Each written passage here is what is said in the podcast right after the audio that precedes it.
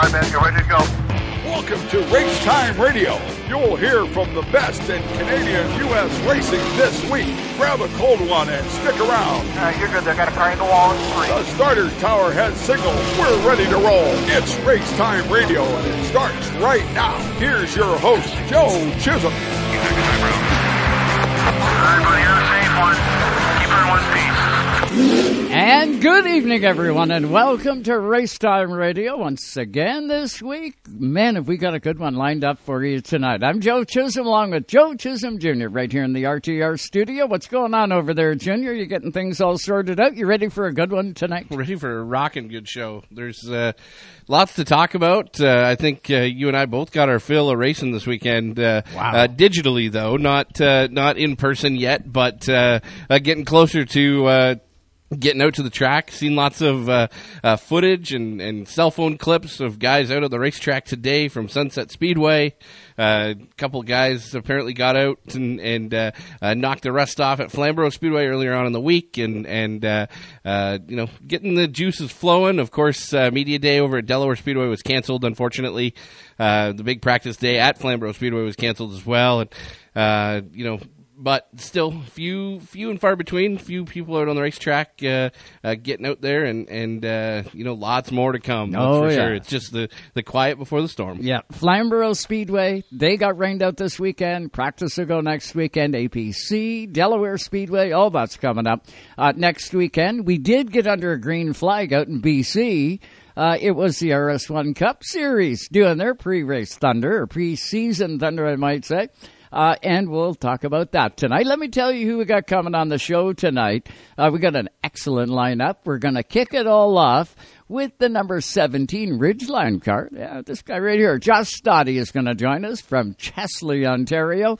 Uh, he had planned to be at Media Day. Uh, Delaware Speedway, of course, going to run all APC. Uh, he's going to run some selected events around the province. Uh, Josh was uh, hoping to be able to tell us a little bit about his cars, but uh, unfortunately, we'll have to find out a little bit more uh, about that next week on the show. Uh, but tonight, we'll talk to Josh and see how things are all coming together for 2023. Then we'll get off to a shop down near London, Ontario. Uh, Pete Vanderwyst and Pete Jr. are both going to join us from their race shop. Uh, they're getting all set and ready to go for the Qwick Wick Fire Starter uh, Super Stocks and uh, plus all the other events that are going to take place at Delaware Speedway. I wouldn't doubt we're going to see Pete and Pete uh, at different tracks this year. Uh, we'll find out tonight for sure. We'll ask Pete himself, and we'll find out what Junior's up to. Of course, he ran the Bone Stock division. I think he's going to be stepping up a little bit this year. Maybe going to run double duty, but we'll find out tonight with the dual Pete's. Uh, we'll speak to Ingo Seibert. You've never met Ingo, I don't believe, on Racetime Radio. You probably heard of him. Uh, but Ingo is one of the co-owners at uh, Penticton Speedway. Thought it'd be a good idea to check in with Ingo tonight. We'll talk about, of course, the Western Rattler 300, which is going to be the season opener at Penticton Speedway. We can also talk RS1 with him. Uh, eh, of course, Ingo is not only just a co-promoter, he also loves to jump behind the wheel of those RS1 Cup cars, and uh, we're going to check in with Ingo tonight. And then at the uh, in hour number two, we'll also check in with a guy that actually did some competition driving this weekend. He is last year's RS1 Cup champion. As a matter of fact, he won the Western Rattler 300 to kick the season off. Ryley Seibert is going to join us tonight. So those are the four guests we got lined up for you, and uh, I'm itching to get to it. Uh, we got so much to cover off here tonight.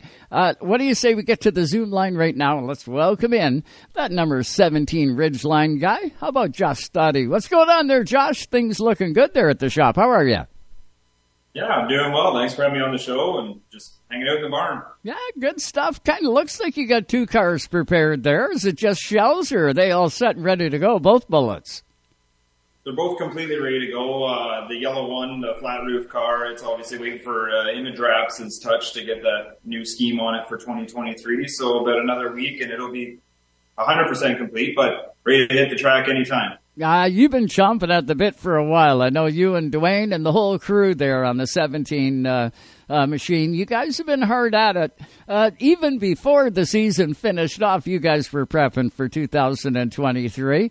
Uh, you, you got much different this year, Josh, with these cars? Did you do a bunch of changes, or was it uh, just a stripped down rebuild on both? Um, yeah, we always strip them down and go through them. That's just what our team likes to do. We got the time in the winter to do that. So uh, the flat roof car a little different this year. We uh, reclipped it down at McCall Racing. Um, I just like the consistency of the green car, so I wanted the front end geometry to be the same between both cars. So uh, we got started at that late late fall and uh, had it done by the first of the new year, and it's been sitting here ready to hit the track and see what we can do with it.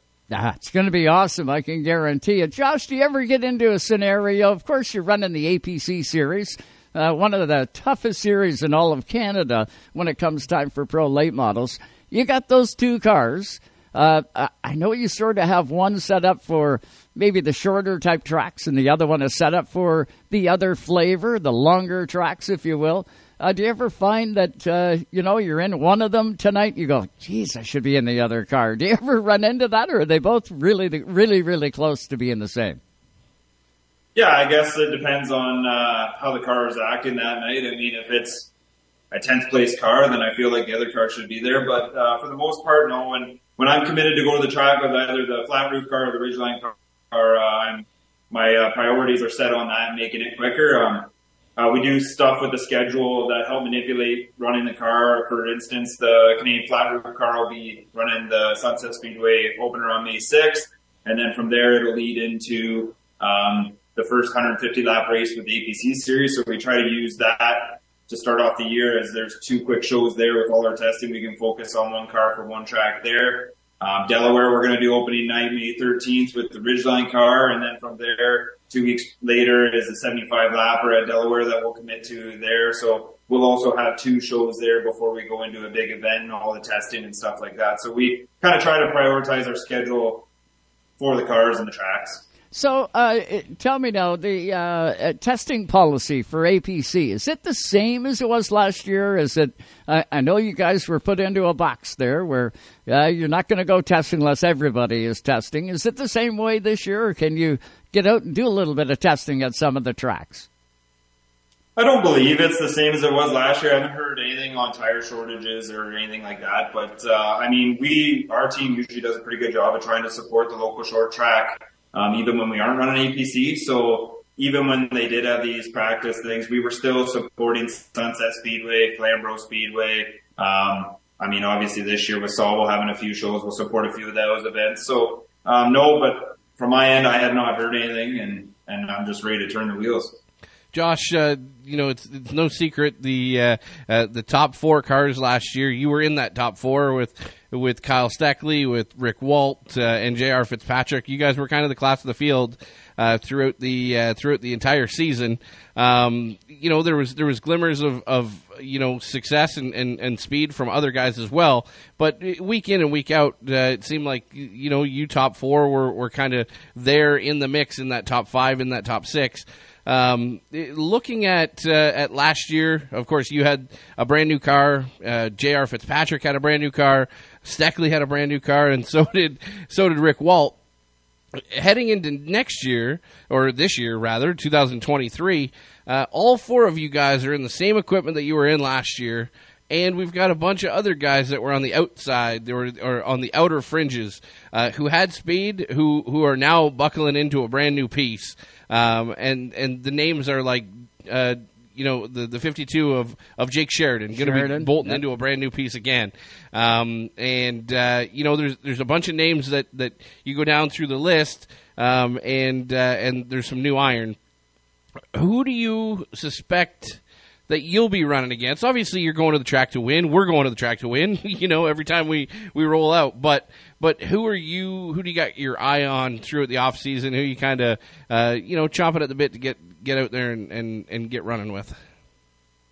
Yeah, I mean, like you can't ever discount J.R. Fitzpatrick. That's a given. Um, the guy's just so good. He's got a ton of laps.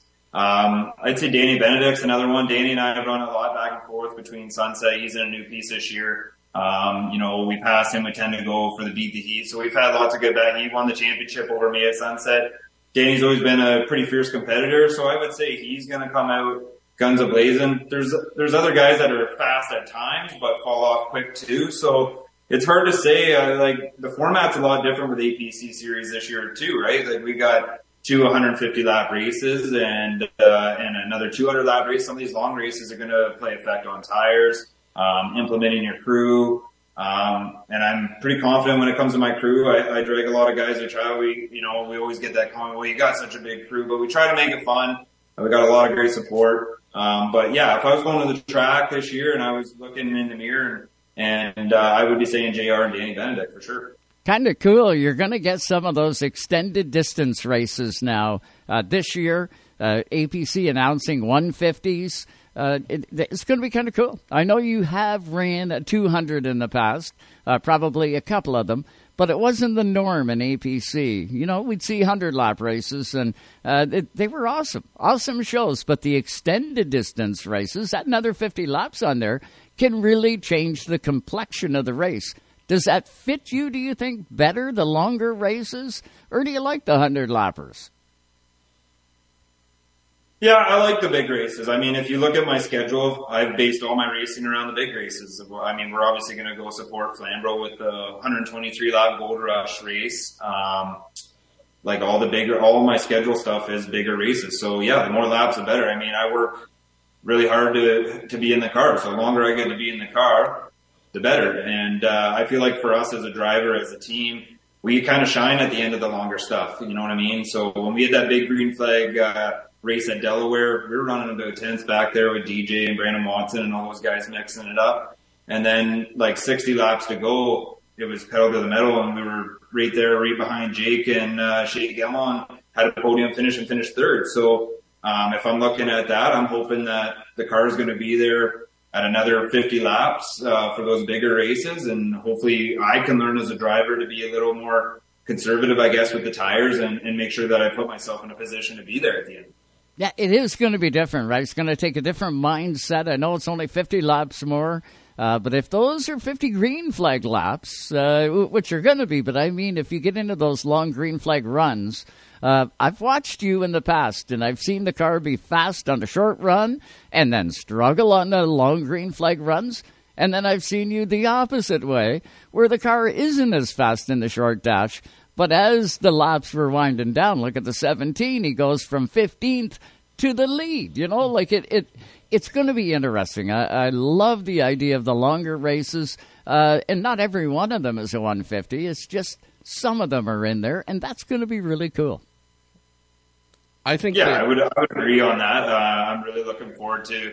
I think it's nice that the series is changing it up, giving it a, a different twist. I think it's nice to. I think what they're trying to do is implement a crew, uh, which is great. Um, it, you could capitalize from it. You might lose from it if someone doesn't have their A game done in the pits, or you got to fuel or change, swap your right side tires, or whatever format they decide to do with tires. That could be a difference too. So um, there's a lot more weighing on that, and I think it's going to be cool from the fan side of thing, and uh, not only that, the sponsors, the sponsors sitting in your uh, your pit pad at the race, being able to see the guys go to work. I think that's going to be a cool atmosphere for everyone. I think that too. These these pro late model cars, you know, it, the race pace at a hundred lap race, whether it be at at Sauble, whether it be at Sunset, whether it be at Peterborough, um, or Flamborough for that matter, um, a hundred lap race at those racetracks. These cars are built, you know, to to run the two hundreds, to run the three hundred lap races. Um, and, and the parts and pieces and, and everything underneath is, is built for those longer races. Um, and, and what we've seen over the past couple of years is, is really obviously you can go out there and burn your stuff up. You're almost at a de- you're almost at, at at a penalty point if you're if you're the leader. Um, because you're going to burn your stuff up just that little bit more, you know, and and I, I think the same can be said about all forms of racing. But when you get those extended distances in there, um, it, it allows it allows the leader to conserve a little bit as well. Uh, we've seen some lightning fast speeds last year, race race pace. Um, obviously, we've seen some lightning fast qualifying speeds as well, but we've seen some really fast race pace uh, throughout the middle portion of last year, where you know nobody was saving anything. And No. when we got to the end, the, the top ten were out of everything, um, just Yeah. because you're you're con- you you were constantly lap after lap turning qualifying laps, um, just to stay in the mix. And you know, with these with these longer races, I think that you're going to have uh, you know a, little bit of more cat and mouse within the top five instead of with the top three, and that creates comers and goers, and, and that's something that I'm really looking forward to. I think one of the races that I have circled on my calendar, Josh, that I think is going to be a barn burner, and rightfully so a barn burner. I think that the Junior Hanley, not Memorial, the Junior Hanley, uh, uh, you know, honoring race, um, the 72 lapper at Sunset Speedway, is going to be a badass race. I think that if you're a late model competitor, you want to honor the king of late model racing, you better be at the Junior Hanley race. Yeah. You know, when it comes time one. for when it comes time for you know uh, legends within within motorsports. Um, and the coolest part is, is, is he's alive and well. You know, he's going to be there turning wrenches on a car in, in a race with his name on it, uh, which is cool. Um, but for, for Sunset Speedway to honor him, uh, and, and I think that the community, the amount of talk, the amount of excitement, uh, the amount of everything uh, within the community. I hope that that is one of the best attended races, and I think that it's going to be a very prestigious race to walk out of there with the checkered flag. Uh, and uh, and I, think that it's going to probably be one of the best races of the year. Yeah, I would totally agree. Like uh, from a driver standpoint, if anyone's ever been lucky enough to share a laugh or a conversation with Junior, it's I mean, for a short track racer, that's huge. You know, down in the states, they still bring them up and uh, talk about how how amazing he was. And Junior is like just such a great guy. Honestly, he'll come up and he'll share a laugh with us, and then he's gone. And and uh, obviously, yeah, uh, me as a late driver, I'd love to put my uh, my number, my name on that stamp, and say, you know what, that race that we honored Junior, I won that race, and I would hope I hope that we can get it done. And and even just having the 72 laps, like you said, Joe. You you can't really save at a 72 lap race. You're going. It's going to be heads up racing. You you're going to have all kinds of tires, so you can run that thing hard for 72 laps. And uh, yeah, I, hope, uh, I definitely as soon as Brian and Sandra Todish did that with Sunset Speedway, I'm pretty sure I was the first one to call Brian and say I'm in. I'll spon- I think I'm sponsoring the 17th uh, lap, whoever the lap leader is, and I think I sponsored the first car out uh, because it is a lot of work to put these cars uh, out there and you know, sometimes things are unfortunate and the car gets spun around quick and, and they're out for the race. So you want to, you want to honor their efforts too. And, and, uh, yeah, really looking forward. That's definitely, uh, a barn burner on my uh, calendar for sure. We're with Josh Stade, driver, the number 17. He runs in the APC series. You're going to see him at all the big shows here in Ontario throughout the course of the summer. Uh, sometimes it'll be in the Ridgeline green car. Sometimes it'll be in the yellow machine. Uh, both of them uh, uh, ide- identically prepared, ready to go. And uh, you know the 17 guy is going to be nice and quick. Josh, how is it crew wise? You got all the personnel you need all set to go for the season, and did you do any changes there? Uh, crew wise, we're pretty much looking at the same. We had a, we had a fella take a year or two off to do some stuff personally and he, he misses it. So he's coming back and we're really excited to have him back on uh, board this year. Um, I feel like a huge stepping stone for my team is obviously Joe Jr. Uh, I think back at these long races, you know, and it, there's a little bit to be said on your spotter shoulders. And Joe did a great job for me at saying, you know what, pace yourself. That I mean, everyone refers to that sunset race where we were leading and broke the ball joint. We were pacing ourselves pretty good, and he said, you know, Jr. is coming, but we're still we're still faster than him, and I know you're pacing and you're saving your stuff. So, um, yeah, really excited for what we got going on. I'm hoping that we can do some big races. Uh, would love to race Florida next winter. That's something we might be looking at. I don't want to get ahead of myself. Obviously, we haven't raced in Canada yet this year, but uh, no, really, really pumped with everyone I got supporting me, both family and friends and uh, and team.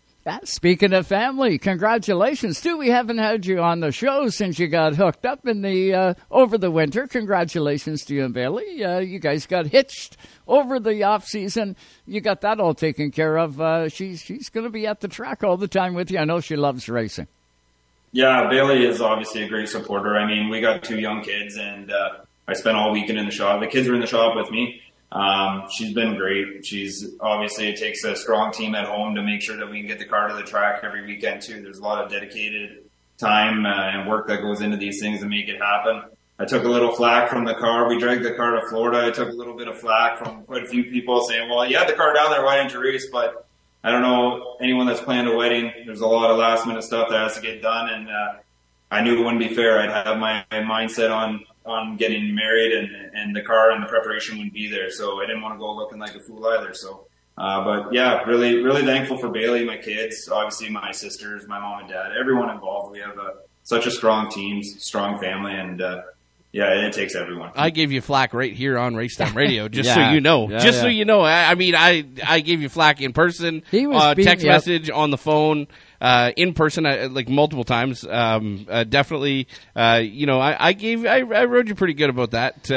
Uh, but definitely, it was cool to see wedding photos with with the race car involved. It wouldn't be a Stade wedding without a race car in the background. So, but I will say this about that uh, you know, if if you have to get more family photos done with a race car that's down there, you could have saved a lot of money and just wrapped one down there that looked like it. You know, uh, I, I mean, I'm I'm just trying Then to help you out. It's Josh. not authentic. Then that, that's like using a rented wedding ring. That's you right, wouldn't do that's that. right. You don't yeah, do yeah. that. Uh, Josh, this has been great catching up with you, man. Uh, good to see everything is all set and ready to go. Uh, you're, you're ready to go on all fronts, and I know uh, we all look forward to seeing you at the Speedway as well as all the other APC guys. I think we're in for a dynamite season, my friend. This is going to be cool. Yeah, I'm really looking forward to it, and I just want to give you, uh, you and Joe Jr. obviously a huge shout out. Um, you guys for the short track racing community, uh, all all across the world. I mean, everything that you guys do for us and us little guys. I mean, we're still guys that are working every day and and then doing this at night and on weekends as a hobby. So um, it's it's nice to get the recognition from you guys, and we really appreciate everything you do. Thank you very much. Hey, you're more than welcome. Thank you. Uh, you know, it, it, he does a great job behind the wheel of his race car, but you should see him go on the pavers. If you're looking for any pavement, MEI is the spot you want to go, right out of Chesley, Ontario. I think they go pretty well everywhere. Josh, this has been great. Say hi to uh, your mom and dad, and I know I look forward to catching up with all of you at the Speedway. Well, dude, thanks a lot, guys. You bet. That's Josh Stade right there. Uh, the 17 car. Cars are ready to go. Uh, Josh has got it all tuned in. Watch out. He's going to be strong. Did some winning last year, and that's always uh, a good motivator. You get those wins, and you ride that wave of momentum. I got a sneaky suspension, uh, sneaky suspicion he's going to hit victory lane a few times in 2023. Yeah, you know, it, it's it's really interesting. In you know, during the pandemic, right right before the pandemic, um, Josh uh, had an opening, and like I, I've been buddies with Josh forever. You know, like at the Yep. racetrack, away from the racetrack, we had drank a pile of beer, we had ate a ton of pizza, we had uh, you know hung out tons of times, right? And and um, I had never worked with him, never spotted with him, never never done anything racing related. Just you know, it's you know the, the, the competitive nature was was always flowing at the racetrack, um, and uh, you know the one night he had an opportunity, and we worked together, and it clicked. You know, it's uh, sometimes when you work together with a driver, uh, it, you know you're just giving them information, and, and it is what it is.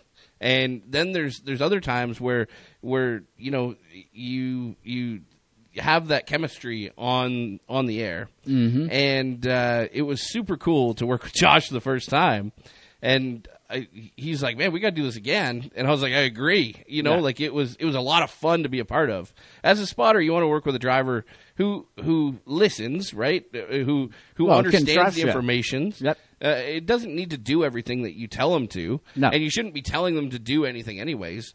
Um, but but you know listens and, and understands the information, and and you know takes the information and, and does better with that information than without having it. Right. And uh, you know there was a ton of chemistry there right out of the gate, and uh, you know as we've gotten you know closer and raced more together, um, it has turned into something really cool. It's uh, you know Andrew Ranger and I have a great relationship. Uh, you know, on the radio, Right. I, I would put Josh Stade right beside that, and and uh, equal to the relationship that I have with Andrew Ranger. Just the way that, that we communicate and the way that the the race plays out. Um, you know he trusts what I'm giving him for information, and and I I trust that that I can give him that information and, and not screw him up. So Right, right. It's uh, it is a, a tremendous amount of fun to work with him and his whole team.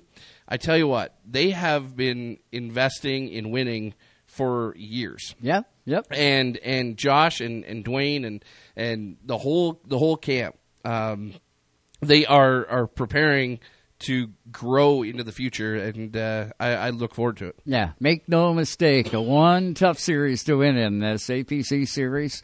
Uh, real tough to do, and Josh did it. Uh, he's going to be good in 2023. We got to hit this break when we come back. Pete Vanderwyst and Pete Jr. We're going to get them on the uh, Zoom line, and we'll take you right into their shop, I believe. Uh, looking forward to it. Stay with us, everybody. We'll be back right here on Race Time Radio.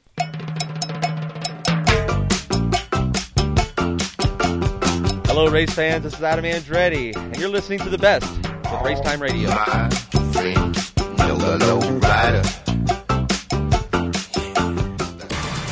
From coast to coast, coast. you're listening to Canada Talks.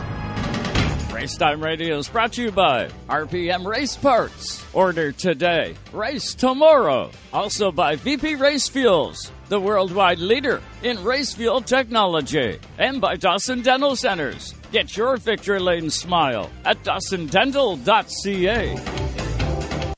It's Canada's kickoff to 2023 at Penticton Speedway. It's the second annual Western Rattler 300 weekend. If you build it, they will come. Friday, May 5th, it's qualifying, plus the Street Stock Viper 100 and the West Curve Snake Bite 125. The top three will qualify and move on to the 300. Then Saturday, May 6th, it's the 300 last chance qualifier. Plus the Street Stock Venom 100 and the second annual Western Rattler 300. It's Canada's richest to win pro late model event with $20,000 to the winner. For tickets and info, get to PentictonSpeedway.com or tune in live on Racetime Radio for live flag to flag coverage. Ryley Seibert, the winner. This is my own, not coming here to push me around, and this is probably the biggest win of my career. May 5th and 6th, the best in the business will be at Penticton Speedway at the Western Rattler 300.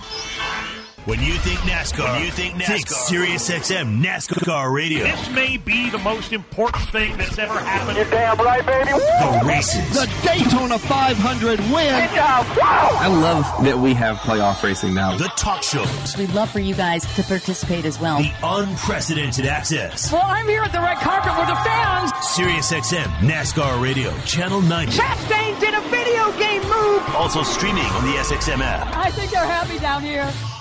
Even though Napa is a nationally known name, nearly all of our stores are built from the ground up by local owners and families. People you might call neighbors will be here, there, and everywhere. Doing what neighbors do to keep their communities moving forward. You stop by a Napa Auto Parts store, you can count on Napa Know How. Tonight's Racetime Radio is brought to you by Napa Auto Parts Stores, New Glasgow, Antigonish, and Port Hawkesbury, Nova Scotia. You can count on Napa Know How. VP Race Fuels, the worldwide leader in race fuel technology. Nothing connects like country music. Country music. Dig in to Sirius XM's Country Universe. The next generation on the highway, Channel 56. I need something you. This Millennium's hits on Y2 Country, Channel 61. Or 80s and 90s Prime Country on Channel 58. Tap into these and more in the country category on the SXM app, included with all trials and popular plans. A Canadian that made an indelible mark across the world, Alex Trebek is best known as the host of Jeopardy, a show he hosted over 6,300 times since his debut in 1984. Alex won five Emmy Awards over that stretch and is still perhaps the most popular game show host of all time. His work with charities such as World Vision was tireless, and his foundation continues to benefit children across the globe. Alex Trebek, 2006 inductee on Canada's Walk of Fame. Taking you all the way to the track and back. It's Racetime Radio. And welcome back, everybody, to Racetime Radio, all live tonight on Sirius XM Channel 167 Canada Talks, and of course, live on our YouTube channel. Uh, if you've not visited, it's Racetime Radio TV, and it's on YouTube. Don't forget to click that subscribe button. We surely do appreciate it. Uh, also, welcome to all the Rev TV viewers from right across Canada every Monday night from 4 till 6 p.m. Eastern. You can count on Racetime Radio right here on Rev TV. Uh, we've got uh, some great guests coming up on the show here tonight. If you're just tuned in, we're going to jump in with Pete Vanderwyst and his son Pete. Uh, they're in their uh, shop getting their seven seven car ready to go. Pete Uh, and Pete and Joe and Joe are going to be on the air together. The Pete and Pete. The Pete and Pete and the Joe and Joe. It's going to be like who's on first, what's on second. and we get basically a, the we get what we're going to do. pair of both. That's what we're going to get. Perfect. Just before we pull Petey up, I want to just let you know, uh, seen something really, really cool just the other day. Got to put it out to Todd Robertson. Of course, Todd owns, uh, Todd and his brother Colin own the Napa stores out in uh, Nova Scotia at Port Hawkesbury, uh, uh, Antigonish, and uh, New Glasgow. Uh, great supporters of racing. Of course, they support Racetime Radio, which uh, we can't thank them enough for doing that. But also huge supporters of racing out in the Maritimes, specifically at Riverside International Speedway. And Todd always likes getting the guys something, you know, like something different. and uh, of course, the big IWK 250 weekend is coming up in July. It's the July 15th weekend. And uh, with that race, uh, the sportsman cars uh, run a Oh, 100 this. lap. Yes. And uh, of course, the IWK 250 for the uh, pro late models, uh, or super late models, I should say. But uh, specifically now with the sportsman cars, it's the uh, Henry Auto Pro 100. And uh, Todd thought, I want to get something different. So he did. How about this? An authentic, signed uh, Napa helmet, a, a, a Chase Elliott helmet. And I mean, it's a real one. That's cool. Um, and he got it. It's going to go to the winner of that 100 lap race. So I, that, that's going to be one of those cool things. Talk about incentive to go out and win that race. Uh, just another reason why guys are going to be at that uh, that's that sportsman race. The the mass. That's right up there. That's right up there with the Ashley Furniture La-Z-Boy chair. Oh, yeah, you know? the- like the only better. It's, This one yeah, here. exactly. But it's it's right up there with that. You know, like it's a it's it's a unique trophy. That's like racers will race for a popsicle stick, but Yeah. if you make a cool trophy, they'll race harder. Oh, yeah. and that's it's one of those things, right? It's uh, uh, that's definitely a that's a really unique thing, and and uh, uh, the guys will definitely get up on the wheel for that. Oh, absolutely. Got to throw it like Todd. Good job, man. Good job. The, guys are really going to go for it. I uh, seen it on Craig McFetrich's uh, release just the other day. With Mass? Uh, yeah, with Mass. Uh, it, it's going to be cool. Really cool addition to the. Uh, uh, to the race. It's going to be cool. Okay, let's get back to the Zoom line, shall we? And let's welcome in Pete Vanderwyst and his son Pete. Uh, they're in their race shop. What a beautiful looking place. Uh, let's welcome him in. Pete, Pete, what's going on? How you doing, guys? Everybody doing well? Oh, they froze up and they left. They froze up and they left. It's that London cell signal. That's oh, what it is. maybe that's what it is. It's got to be. I know they'll be back in just a heartbeat, but uh, uh, too cool, too cool. Uh, uh, seeing the seven in the shop, man, that's a beautiful looking race car. champion. That is. It's the, the the Qwick Wick champion from last year, and uh, uh, man, I watched some great super stock racing last year, um, and uh, Pete put on a clinic. Mm-hmm. Yeah. He is one of those crafty veterans. Yep. Uh, Delaware Speedway, I think back to the Cascar days, and Pete was a bullet back then. Yeah. Uh, and then I did, I never seen I haven't seen him in a long time. And uh, lo and behold, back at Delaware Speedway, uh, comes out of semi-retirement, if you will, and uh, jumping back into a car, and he hasn't skipped a beat, man. The, the car looks fantastic, and now his son, of course, growing up, gonna uh, he, he's been doing some racing in the bone stocks there at Delaware Speedway, and uh, I'm kind of thinking that these guys are going to be linking up and doing a little bit of double duty driving. It's going to be cool, but we'll get them back up on the Zoom line here momentarily when they dial back in. But He's still uh, frozen there. Uh, no, he's gone. Oh, He's okay, Actually, gone. gone, gone. Yeah, Okay. yeah. So Pete will have to connect back in, and then we'll uh, we'll get him on the air with us. Uh, uh, but too cool. Uh, now, over the weekend, uh, did you happen to catch the races at Talladega?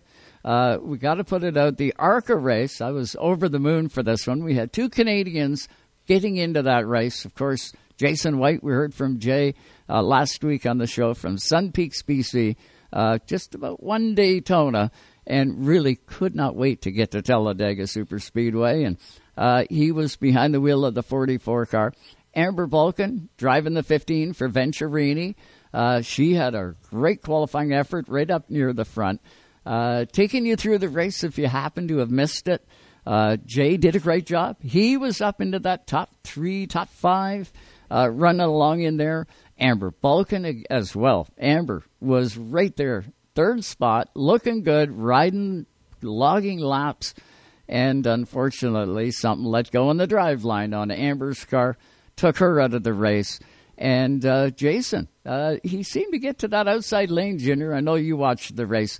Seemed to get to that outside lane, and that outside did not work at all for those guys. No, very difficult uh, for the outside lane to work for those guys without the energy, right? So wherever the wherever the most amount of cars were, Right. with even spacing, that's where the energy is going to be, and and uh, uh, definitely a tough go for for Jason. But lots of great Canadian involvement, of course, Caden Lapcevich as well, crew chief for Venturini uh, with Toni Breidinger. Uh, they had a good solid run, and uh, lots of Canadian uh, involvement with Frankie Muniz as well with that uh, with that Rette Jones camp, and and uh, man, it was it was cool to see all the success down there at Talladega. But I think we've got our our the champion from last year in the Qwick Wick Series back up on the hotline. Probably, I, if you get an award, this is the best appearing set from a from a a, a, a guest on Racetime Radio so far. Stoddy, Stoddy had a good appearing set, right? Like Oh, in, in the yeah. backdrop. Yeah, yeah. He had the race car in the background, and there's been a couple guys sit up there with their race car. But Pete, these guys take the candle on uh, on the best appearing set so far. Well, they got a beautiful looking shop. I know they're. Uh, it looks like Pete's trying to get everything oriented there. Uh, the signal's been going in and out, but I believe we've got them now. Pete, Pete, I sort of see your forehead there. What's going on? How are you? Oh man, that's a that's a real sound like bad a signal. robot. Ah, there we go. Uh, kicking in and out. Uh, we'll give this uh, another whirl here, Pete. Uh, can you hear us? No, that signal's dead. Uh, every now and then it kicks in, yeah, but uh, Wi-Fi is just not yeah, not strong enough there. Is not participating at all for poor Pete uh, in the in the shop. But man, look at the shop, beautiful looking spot. They get that car prepared, and uh, uh, it's going to be a good season. Looking forward to catching up with these guys. Uh, maybe we'll have to uh, do it on the phone line. Do it old school, right? Do it old school. We got a we got a screenshot of that, right? We can just prop it up there. Yeah. But uh, yeah, we can we can definitely get them on the hotline. Do you want me to send them the number? Yeah. Okay. Yeah, do you do that, and uh, that's what we'll do. I tell you what, we're going to hit this break. We'll get this stuff sorted out, and then we'll come back. We'll have Pete and Pete one way or the other. I guarantee it. Quick break, and we'll be back with you live tonight on Racetime Radio. Hey fans, this is Trent Seidel. You're listening to Racetime Radio. Enjoy. From coast to coast, to coast, you're listening to Canada Talks. To Canada Talks. Tonight's Racetime Radio is brought to you by Leaf Racewear. Fuel your passion and confidence at leafracewear.com. We're an essential part of any team. And by Canadian Tire Motorsport Park, Canada's biggest sports car racing weekends of the year. For tickets and details, get to Canadian Tire Motorsportpark.com. It's time to get back to the racetracks. For over 30 years, Qwick Wick Fire Starters have fueled the sport on and off the track, making lighting your campfire as easy as one, two, three. There's no need for kindling or paper. Just pop your Qwick Wick Fire Starter in the pit, add your wood, and presto, you're a pro. Qwick Wick Fire Starters. No harmful chemicals and guaranteed to light your fire every time. Qwick Wick Fire Starters, the world's best fire starter. It's Canada's kickoff to 2023 at Penticton Speedway. It's the second annual Western Rattler 300 weekend. If you build it, they will come. Friday, May 5th, it's qualifying, plus the Street Stock Viper 100 and the Westcar Snakebite 125. The top three will qualify and move on to the 300. Then Saturday, May 6th, it's the 300 last chance qualifier plus the Street Stock Venom 100 and the second annual Western Rattler 300. It's Canada's richest to win pro late model event with $20,000 to the winner. For tickets and info, get to PentictonSpeedway.com or tune in live on Racetime Radio for live flag to flag coverage. Ryley Seibert, the winner. This is my house, not coming here to push me around, and this is probably the biggest win of my career. May 5th and 6th, the best in the business will be at Penticton Speedway at the Western Rattler 300. Hey everyone, this is World Series champions Lance McCullers Jr. and Carlos Correa. We're excited to announce that our podcast, The Walkout, is now available on SiriusXM. Each episode, we go inside the world of combat sports, providing hardcore analysis, honest opinions, and top picks for every fight. If you share the same passion for combat sports as we do, you need to listen to The Walkout. Episodes are available on the SiriusXM app, Pandora, and wherever you get your podcasts. Rev TV, your motorsports and automotive destination. Watch live races from around the world and right here at home, from two wheels to four and so much more. Rev TV is your source for motorsports. Rev TV features exclusive race series, up to date news coverage, documentaries, how to programs, and adrenaline filled lifestyle programs 24 7. Go green with Rev TV. Contact your TV provider to order. Tonight's Racetime Radio is fueled by AP Race Fuels, the worldwide leader in race fuel technology. If you're a Springsteen fan, you just found the promised land. Hear rare interviews and performances. Live concerts. Is there anybody DJs. This is Rob Lowe. Hey, baby, it's Little Steven here. And more exclusives when listening to Bruce Springsteen's channel. Welcome, Bruce Springsteen, to E Street Radio, your home away from home. Great to be here. E Street Radio, Sirius XM, Channel 20. I'm learning to fly. Explore the musical world of an American rock and roll troubadour on his very own channel. Tom Petty Radio. All of Tom's music, influences, collaborations. This is Tom Petty here on the Buried Treasure Show. Heartbreakers hosted shows. Check out my show, The Breakdown with Mike Campbell. And more. It's Tom Petty Radio. Channel 31. It's alright. And in the SXM app, included with all trials and popular plans. Did you know you can get home and away feeds for every NFL, NBA, and NHL game on your phone? I can't believe it! Every game, all season. It's all on the SXM app. Sports the way they're meant to be heard with your hometown announcers just a tap away. Search for your team, then tap the star on the corner of the screen and save it as your favorite. It is gone! An incredible finish! And if you love college sports, when the game is on, just search for your school. It's always a home game when you listen to sports on the SXM app. Free for most subscribers. We're just getting started. That's right. Joe hasn't stuck his foot in his mouth yet. But hang tight, it's coming. Now, back to more Race Time Radio and Joe Chisholm. And welcome back, everybody, to Race Time Radio. Having some technical difficulties. It happens every now and then. Uh, Pete Vanderwyst and uh, uh, his son, Pete Jr., uh, in the shop. Uh, we're just trying to connect. Yeah. And uh, uh, I, I believe I can see the guys. Uh, let's give this a whirl. Petey, can you hear us? We can see you and we can hear you. We can hear you, Joe. You, got us now back online? Oh, yeah, we got you back online now, buddy. It's sounding good, looking good. How are things going in the shop there? Good? Good. We're, uh, as you can see, we've got uh, the seven car all prepped. Uh, Junior's just been working away trying to get this internet thing figured out. A little bit above my pay grade. So, uh, fortunately, uh, the young guys have got all this IT shit figured out. Yeah, yeah, yeah. I hear you. Uh, how you doing, Pete Jr.? You getting all ready to go for a, a, a big season, bud? Yeah, I'm super excited to hop in this car and get ready to go practice in it. Can't wait.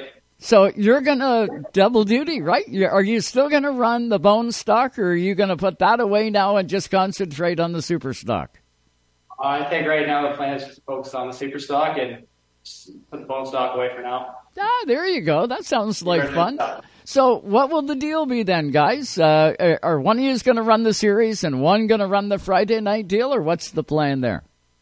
The plan right now is for uh, Peter to run uh, every Friday night at Delaware for the Delaware Rookie of the Year, and then uh, somewhat plans have changed for uh, for me this year. I'm going to run the two Qwick Wick races in this car Mm-hmm. at Delaware, and uh, I think Joe and I were talking about this uh, probably about a month ago. We're going to be jumping in a pro late model, and we're going to be running uh, the June 16th Friday night Delaware race, and then we're going to run the 150 lapper at Delaware and the 200 lapper at Delaware. Oh man, that's exciting news, Pete. That's going to be off the hook. Uh, it, it's been a while since you've been back in one of those cars, right? Yeah, 2008 was the last time I ran to Delaware. Wow. In a pro late model. Yeah, no, I, I I say that, and I really don't know how much of a it, like is it a huge difference between you know your your uh, super stock that you got there uh, compared to a pro late model like speed wise, horsepower wise. I can imagine there'd be a big difference, but handling would it handle much different too? There is. Uh, Ah, man, we're definitely having trouble with that line. tough. Uh, we'll uh, just see if it straightens out here. Maybe it'll straighten out here in a second, and we'll uh, go back at it. But that seven car is one beautiful looking piece. I can tell you that. Guys have been working on it all off season. Uh, of course, Pete won the championship last year in that Qwick Wick fire starter uh, class uh, in, in the tour itself and they did a really good job on friday nights i loved it uh, i caught all the races from delaware speedway last year on a friday night uh, chris did an amazing job with rogers in broadcasting those races and uh, watching these guys go was just amazing they put on some great races the 43 car the once upon a child uh, Jay Dewar. Uh, man, there, there's like a pile of them at that track that are competitive. But to watch Pete in the seven and uh, uh, Jay in that car, man, Well, they put on some shows. Yeah, Pete and, and Jay were definitely the class of the field. Of course, uh, it came down to them for the championship, uh, uh, you know, last year. But when you look at the the field, um, you know, the the cars that can be there on, on any given night, you've got uh, Culliver, you've got um, uh, Dyson. Dyson has, Yeah. has came a long way with his program. I think he's going to be a real force to be reckoned with this year. Um, him and Rick Verburn have kind of teamed up, of course, with DJK, and uh, he's taken a big leap uh, uh, there with his racing program. Um, you, you look down through the list, and and uh, man, the level of competition in super stocks, not just across the province, but but at Delaware Speedway specifically, Mm-hmm. is off the charts. Yeah. and and um, having guys like like Pete Vanderwyst, um, and guys like Jay Dewar and Jason Parker, and you know the list goes on and on of of guys who have uh, been there and done that in motorsports and then settled into super stocks. Um, they're not they're not stepping back into super stocks. It's No. just they're settling into super stocks. Yeah. And and when you look at the division, my lord, there's a there's a ton of good competition. Yeah, affordable fun, right? It looks like we got Pete and Pete back up here. Let's uh, give it another whirl here, uh, guys. Uh, so the plan is you're going to run some, Pete, and Petey Junior is going to run some. That's correct. So, like I said, uh, I apologize for the internet service. I mean, living in the country is not the easiest, and being in the steel shed isn't the best to get uh, internet in, nor cell service, so it's a little bit difficult. But yeah, plans for Peter to run uh, for the rookie of the year at Delaware, and then uh, we were going to run the whole Qwick Wick series, but uh, we couldn't run for the championship because I wasn't having a car run. Uh, you know, the 80% rule or the 60% rule that they have. So we, uh, we talked with the sponsors and they said, you know what, it might be better for us from, uh, to get some more local content at Delaware and it just seemed to be a better opportunity for them. So we made a deal with, uh, with a late model person and, uh, we'll be running three of them this year. Good stuff, Pete. Look at that. When do you get out and do any testing? When's test day for you guys? So we were supposed to go yesterday and then it, it got washed out and then, uh, next Saturday is supposed to be the first one, but the weather's not looking too good for it. And the weather for the following weekend, the two week forecast isn't looking too good. So at the end of the day, we'll just have to try to get, as much seat time for, uh, for Peter as possible. And then, uh, you know, once we get the late model ready and put together, we'll uh, we'll get it out on Monday nights in Delaware and start getting some track time there as well. Good stuff. Will you tour around at all, you guys, or are you going to stick all to Delaware Speedway? You got a plan that way? Uh, I think we lost him once again. We lost right him. now, the plan is for Peter to stick just up with Delaware, and then we'll see how the late model program goes. Yeah. We lost Kate. Are we there again? Yeah, we, we got you back. Around. We got you about we got you about forty percent. Yeah, we're getting we're about getting about 40%. we're, yeah we're Yeah. we're losing about sixty percent. If you could just stand on your left leg, put Yeah. your right arm up in the air, and chew on a piece of tinfoil, we'll get all the words. Yeah, what we'll do, guys, uh, it's pretty difficult, of course. Uh, the viewers will be going nuts on television, so uh, we're going to pull the plug on this now. Uh, we will get you back on the show. Uh, in the future here, we'll get these things all ironed out and uh, we'll get a really good piece with you. I really look forward to it. Uh, unfortunately, this uh, th- this cell service isn't working too good for you, so I don't think. Yeah, that's it. They're they're pretty well gone. But that's Pete Vanderwyst and his son Pete. Uh, look forward to seeing them at Delaware Speedway. Uh, it's really going to be uh, a great series. It always has been. And watching them on a Friday night, they put on some excellent races. And I tell you what, you come out of the bone stocks at Delaware Speedway. Like Pete Jr. has been running for quite quite some time now in the bone stocks over there. And you come out of that class, and if you can run inside the top ten in that deal, Mhm. you're running against forty cars consistently, night in and night out. Um, and and uh, you know it's there's there's a handful of, of really fast cars that are in it. Uh, he was always in that in that mix. Mhm. Um, but uh, you talk about car control.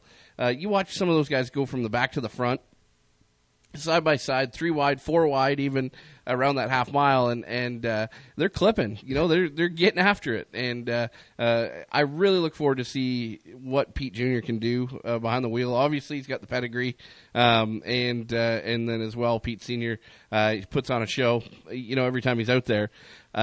Aggression is is the name of the game when it comes time for Pete Vanderwyst, right? Yeah. It's uh, um, he he will, and it's not about putting the car in the wrong places. Right. He he if there is you know if his car is is six feet wide, and there's a five foot three inch hole. He's gonna he's gonna put the car in there. Yeah. and and uh, you know uh, that's what that's what fans pay to go see. Um, he's he's aggressive. He puts on a, a whale of a show. He's not there to make friends, No. but he's a friendly guy off the racetrack. Sure he is. And uh, you know it's uh, it's a lot of fun to to to watch. And and really when you look, like I was saying, the competition level that's there already. Um, you know they're grooming all these all these young cats coming through the through the ranks.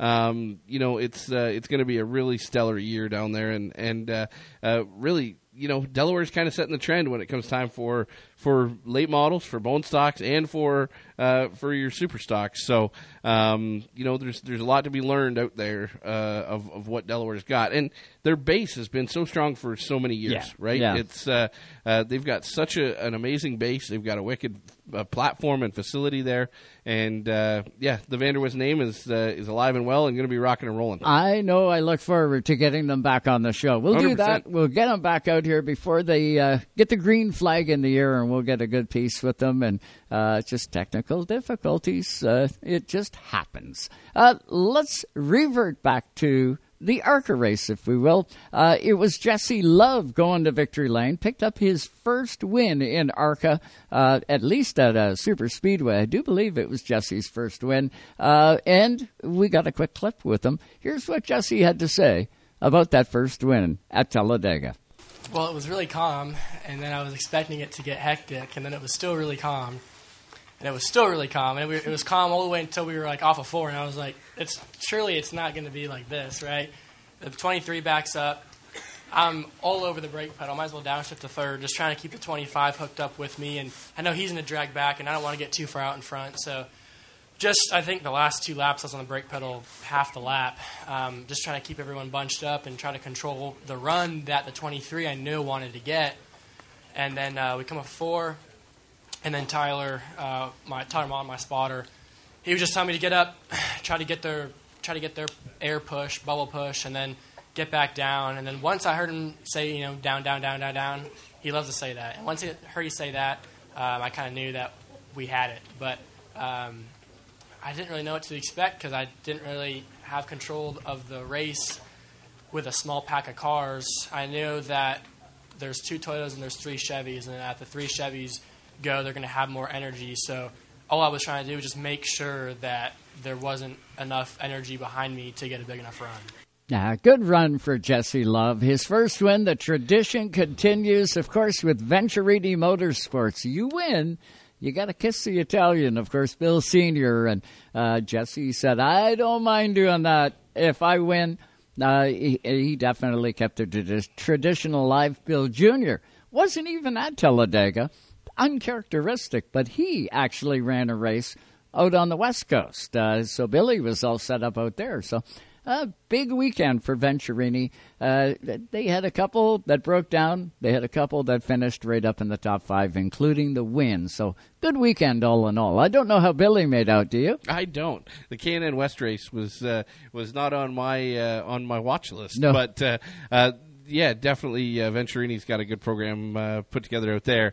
Um, uh, Jesse Love is a name you're going to hear a ton about. Oh and, yeah, and uh, you know two of the names that that really stand out to me um, from the Toyota Racing Development uh, platform, if you will. Jesse Love with the the Mobil One uh, sponsorship partnership that he's got. Yahoo um, on the car. Uh, Yahoo this weekend, yep. yeah. Um, uh, but uh, but Jesse Love uh, definitely is a guy. They have put him in situations that are very uncomfortable as a race car driver, and and he has went out there and lit the lamp every time. Now he hasn't won every time, and he hasn't done a lot of winning. Um, but you know they put him in some of the harshest environments that are known to race car drivers, mm-hmm. um, in great equipment, uh, but really fed him to the wolves um, at a young age. The other guy that they did that to, Corey Heim. Yeah, um, yeah. So, look at Corey you know, today. Look at look at the success that Corey Heim is having. Um, very similar paths between the two. Yep. Um, a tremendous amount of super late model, pro late model style races. Uh, a handful of NASCAR late model stocks, which are a heavy, you know, version of a late model. Uh, and then as well, Jesse Love coming out of all the stuff that he did on the West Coast, um, you know, uh, coming up through the ranks. Um, you know, the guy, he had to have raced 40 times last year in a in a full body super late model. Super late, yeah, um, yeah, yeah. So you know the the amount of uh, effort that they put into it, um, you know, with Wimmer and those guys, and then as well, um, you know, you know, kind of part and parcel with um, Donnie Wilson and those guys. Um, it, the guy, you know, was at every big super late model show that you Mm-hmm. could that you could look at in the United States, and uh, you know, I think that you're going to see that that trickle down into a very very successful ARCA career. And uh, no telling how long until he's in, uh, you know, one of them trucks or or Xfinity That cars. That seems and- to and be the move, right? them. You go through ARCA, you're successful up into the trucks you go. Nice to see Bret Holmes back in the ARCA series for the one race in the 23 car. Yeah. Uh, he was up there in the top five. Augustine also with Venturini. I don't know. I, I believe he finished second. Second, yep. Uh, but we got to put it out to Jason White. He didn't get the finish he wanted, but he did finish top 10. So good run for Jason White and uh, a, a bummer for Amber Balcaen. But hey, that's the way it happens. Uh, at least they both come away with a race car still. Yeah, Uh, kind of handy to have. We're going to throw it back to Toronto for a quick news update. Takes 90 seconds.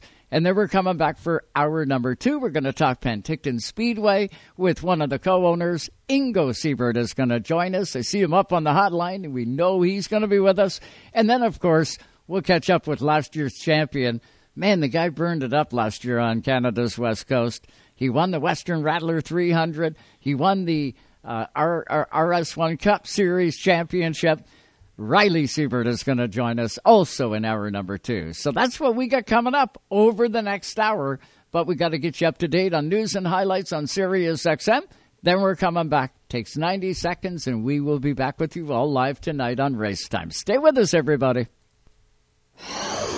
You're listening to Canada Talks on Sirius XM, channel 167. Tonight's Racetime Radio is brought to you by Leaf Racewear. Fuel your passion and confidence at leafracewear.com. We're an essential part of any team. and by Canadian Tire Motorsport Park. Canada's biggest sports car racing weekends of the year. For tickets and details, get to Canadian Tire Motorsportpark.com.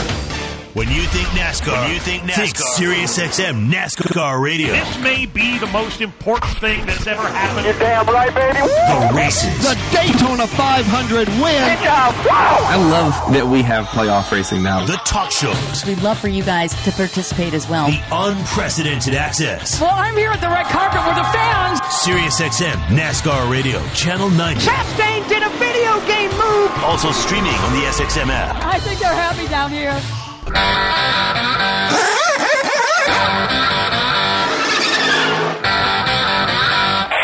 back with our number two of Race Time Radio. With the two Joes here on Race Time Radio on Sirius XM 167, where Canada talks.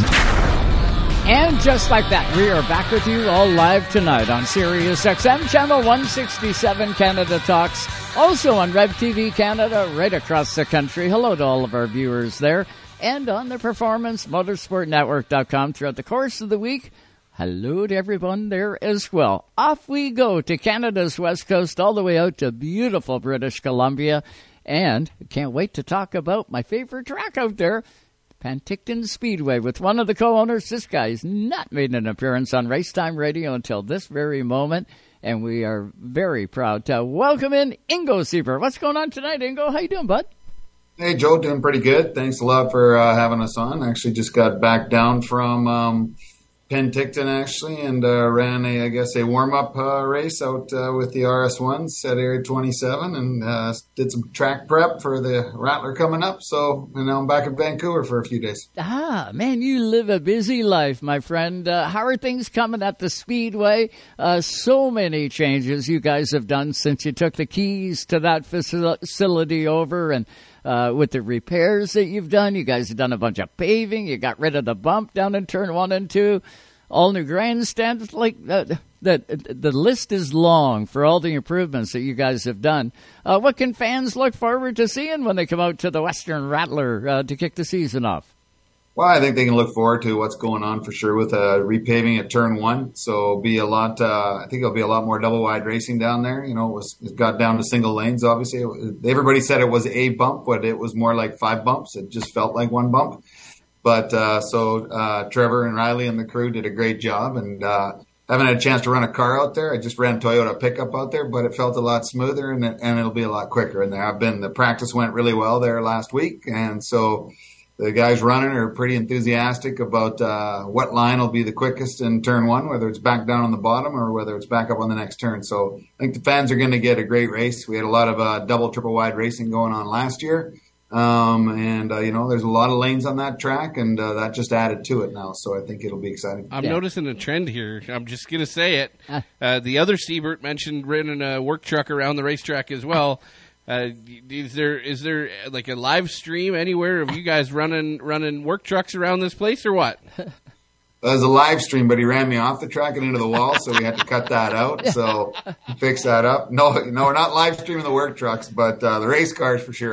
yeah, yeah, dynamite stuff. Ingo, uh, that that speedway provides awesome side by side racing. With that fixed up down in turn number one and two, I wonder how much it's going to change the driver's perspective on what line they're going to take now because you can run the high side, you can run the low side, or maybe even a combination of both. You're a driver.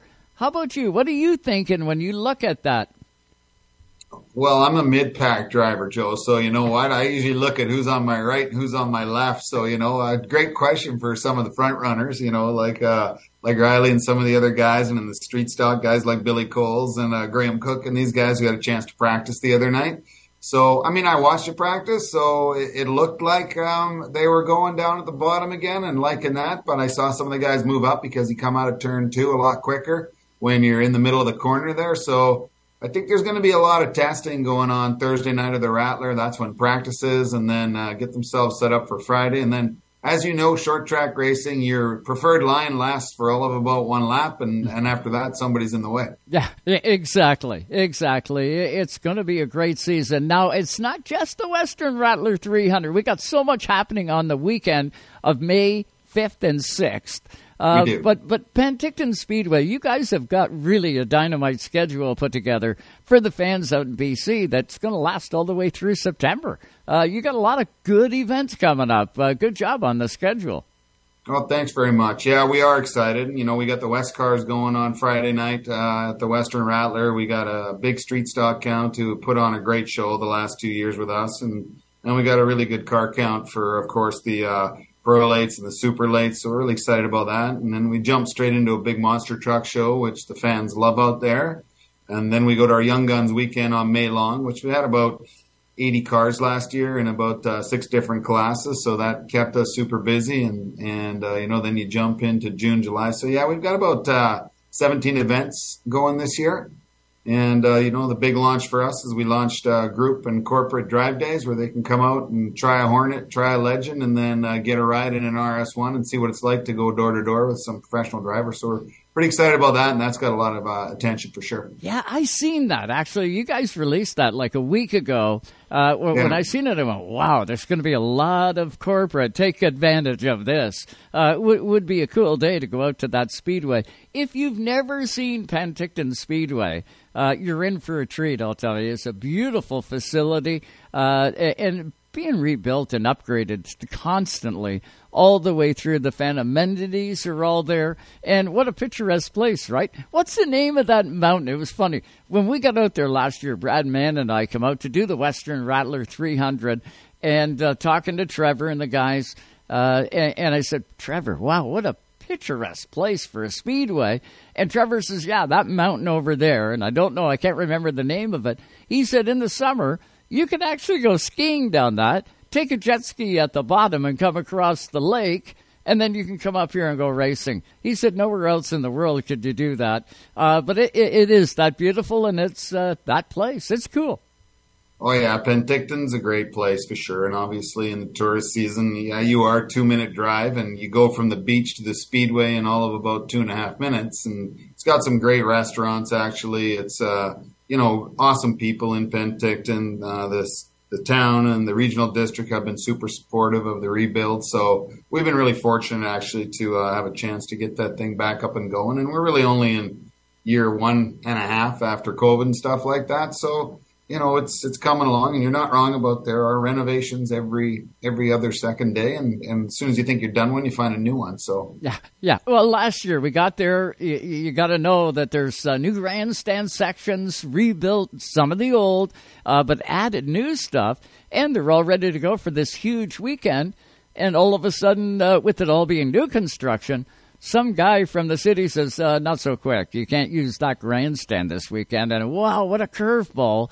But we managed to get through it. The fans were still there and packed in, but they couldn't use the one main part of the grandstand, which looked beautiful. It was prepared right and everything. But like, uh, just like it is in the world, you got to have the right rubber stamps in the right spot, and then everything's cool. That's all it was. Now that's all open. So fan That's amenities well is uh, is going to be in good shape this year. They're going to have a lot of fun. Tickets are on sale now, right? For fans if they want to buy tickets are on sale now you bet the tickets are on sale online um, and they can do them at the gate as well so you know things are getting pretty popular and you can see that the winter is going away and people are putting the skis and the snowmobiles away and, and starting to think about racing and, and other things so that's exciting Ingo, uh, as a racer, uh, mid pack or not, um, as a as a racer, and, and, and as you know your position with with Penticton, um, and and you know your your entire family uh, background is is is on the racing side, um, you know on the racer side, the the helmet wearing side. Um, through this whole process, um, what kind of, of of things have surprised you? Um, being on the side of the ownership slash management of a racetrack uh, versus being a helmet wearer? Well, I haven't spent a lot of time helmet wearing. I actually started racing when I was 50 and I peaked at about lap two. So, you know, but, uh, I love racing actually now. And, uh, you know, a big part of my family, Trevor, my cousin, obviously Ryley, have, have, I think they raced when they were born. They just put him into the stroller and sent him off. Yeah. But, um, you know what? I think what's surprised, I mean, you get a lot of feedback for sure. I mean, that track's been there since 1969. So, Um, you can get a lot of feedback, uh, a lot of positive feedback. You can get a lot of di- uh, different types of feedback. So I, I, think the the interest groups in, in various avenues that have ideas has, has been a uh, surprise in, in the feedback. Uh, you know, the positive side, I think it's been uh, great. The community has actually been awesome, and, including the inspections team and the regional district and things like that. So that's been a really um, positive side of things. Um, you know, I think a big one in Penticton actually was the number of tourists that came out uh, last year at the Rattler. We had uh, we had fans out there from Saskatchewan who drove for two and a half days just to be there for the event. Monster Truck Show. We had people from Edmonton, Calgary, Vancouver. You know, so it was a bit of a surprise actually to see how many fans were coming from abroad. Mm-hmm. and uh, coming up to the speedway. And um, you know, now that we're more active and more promotional with having places to sit, as you said, Joe, and stuff like that. Um, I think that side of it, it was fairly surprising to see how deep the history is and how many new fans are, are coming out to events if you talk to them in the right way. It's so funny, you know, Ingo. Uh, my first exposure to Penticton Speedway was before I, well, I shouldn't say before I met Trevor and Ryley because I've known those guys since uh, I want to say 2009 when we covered uh, the NASCAR Canadian Tire Series back in the day, and I got to know Ryley and and Trevor quite well. But my, uh, uh I hadn't been exposed to Penticton Speedway before, and uh, where I first seen it was on Rust Valley, uh, a show I watch all the time on History Channel, and they did a hit to pass. And after I'm, you know, watching it, I picked up on, hey, that's at Penticton Speedway. Now, that, of course, was the old Penticton Speedway uh, before you guys had purchased it and done all the renovations and pretty well rebuilt the whole facility. But uh, when I look back at that and see how much you guys have done, it's been amazing to see in a short, really a short period of time, how much stuff you guys have done. That was a racy track back in the day. It's even more racy now. Uh, but it, it, man, it was. Uh, it, do you do the hit to pass? Is that on the schedule for 2023? Oh yeah, for sure. The hit to pass. Uh, you know, the previous owner has also been great. Johnny's been a great help in getting it transitioned and communicating. He owned the track for 24 years and knows a lot of people in the community. But yeah, hit to pass trailer races are a huge part of what's going on. The fans love it. Uh, they've done a great job over the last two years, and the, the entertainment value of, of what's going on, and the and the the crews and and the people that run those cars. I mean, they put a lot of effort in to go out there and put on a great show. And honestly, they fill up the stands. I mean, we did a trailer race last year for the first time, and a little bit of cleanup for sure, but the fans loved it. And I think we have uh, six events scheduled this year, each one being a little bit different. Um, with different teams that are, we call them stunts and destruction and a hit to pass. So yeah, it's a big part of what we're doing, and and the fans love it, and we're excited about it. So everything kicks off for the year with the Western Rattler 300 weekend. Now, uh, I say that, and we got practice on Thursday. Is that open to the public, Ingo? Uh, practice not open to the public, so it's for the racers, and uh, you know we're doing a appreciation barbecue for the racers and stuff like that. So the weekend's uh, already a bit of a handful, but uh, you know Friday night opens up to the fans and stuff like that. Uh, racers can get themselves all tuned up and uh, ready to go. And so um, Thursday night's practice, Friday night opens up to the public, and then uh, Saturday obviously is the big night for the for the Rattler. Oh yeah, qualifying for the street stocks is awesome to watch, and uh, the Snakebite 125 with Westcar is going to be one of those races that uh, uh it's. It's a new addition to the weekend, uh, and I believe now the top three uh, from the Snakebite 125 will get a pass into the 300 uh, if they want it. And I can't see them not wanting it. Now, the car that uh, you're going to see in the 300, of course, is a full blown super late model, pro late model style car. Whereas, you know, the West cars are less of a car, or maybe not less of a car, but maybe older technology is the way to put it. Uh, not to say that they can't be uh, you know, competitive with it. We seen it last year. We seen some guys with West cars in the top ten and doing a pretty good job. And some of those guys, man, if they didn't have trouble, would have gave Ryley, Trevor, uh, and Kyle Reed really a run for their money. Uh, it was an awesome show last year. I can't wait for this year. It's going to be awesome Friday, Saturday. You can guarantee it. Tickets are on sale. Uh, you want to get there early. What time is everything going to take place? What time should fans be there Friday? Friday night, Friday we're opening the gates at five, so you know the fans always decide kind of when they want to get there and and watch what's going on and stuff like that. So and, and then the main racing starts at uh, seven. But you know typically the fans that are, getting there for the best seats and getting themselves settled in for the Rattler probably there at five five thirty, quarter to six. And um, yeah, for sure the Westcar guys definitely have a they got some good drivers and some good skills this year, and they'll definitely be throwing it out there. And they learned some things last year about how to maybe lighten the cars up a little bit and compete. So it's not like they're coming. Last year was a bit of a learning curve. I think this year everybody's got a new strategy, and we'll see how the strategies work out. Oh yeah, it's going to be off the hook. I can guarantee it. I don't know where I'd want to sit. You know, the big, beautiful grandstand down the front stretch is awesome. Good height, nice, comfortable seating. But I see the seats down at turn three, four that's pretty exciting down there too. That turn four is Calamity Corner. Uh, when when the guys are coming off, you ask Mark Barrio what it's like down there. I can tell you what, uh, the seating down there would be at a premium. Yeah, turn. You know they're they're a little bit different actually, and fans actually switch back and forth because you know up high in turns three and four, you got a really broad visual of the whole track and and everything. You got a bit of a hike there, and, and, down the front stretch, you can really see the speed that the cars are coming down that hill at. So, you know, people like going there too. So you spend Friday night in one bleacher and Saturday night in the other. I think. How's Bryce doing? Are you keeping him out of trouble and keeping him busy at the speedway? Well, he's 22, so he's hard to keep out of trouble. But uh, yeah, he's he's keeping busy doing lots of things, and you know, he's running his Hornet again this year, and you know, he raced for the first time last year, so he had a lot of fun doing it. So he's excited to get back up there and, and run that class again this year. Final question for you tonight, Ingo, and we surely appreciate the time. How are you set up employee wise? Are you still looking for anybody? If there's, you know, fans tune in from all over Canada, but if they're out in BC, are you hiring anybody? Do you need any more help, or you, are you all set for staff?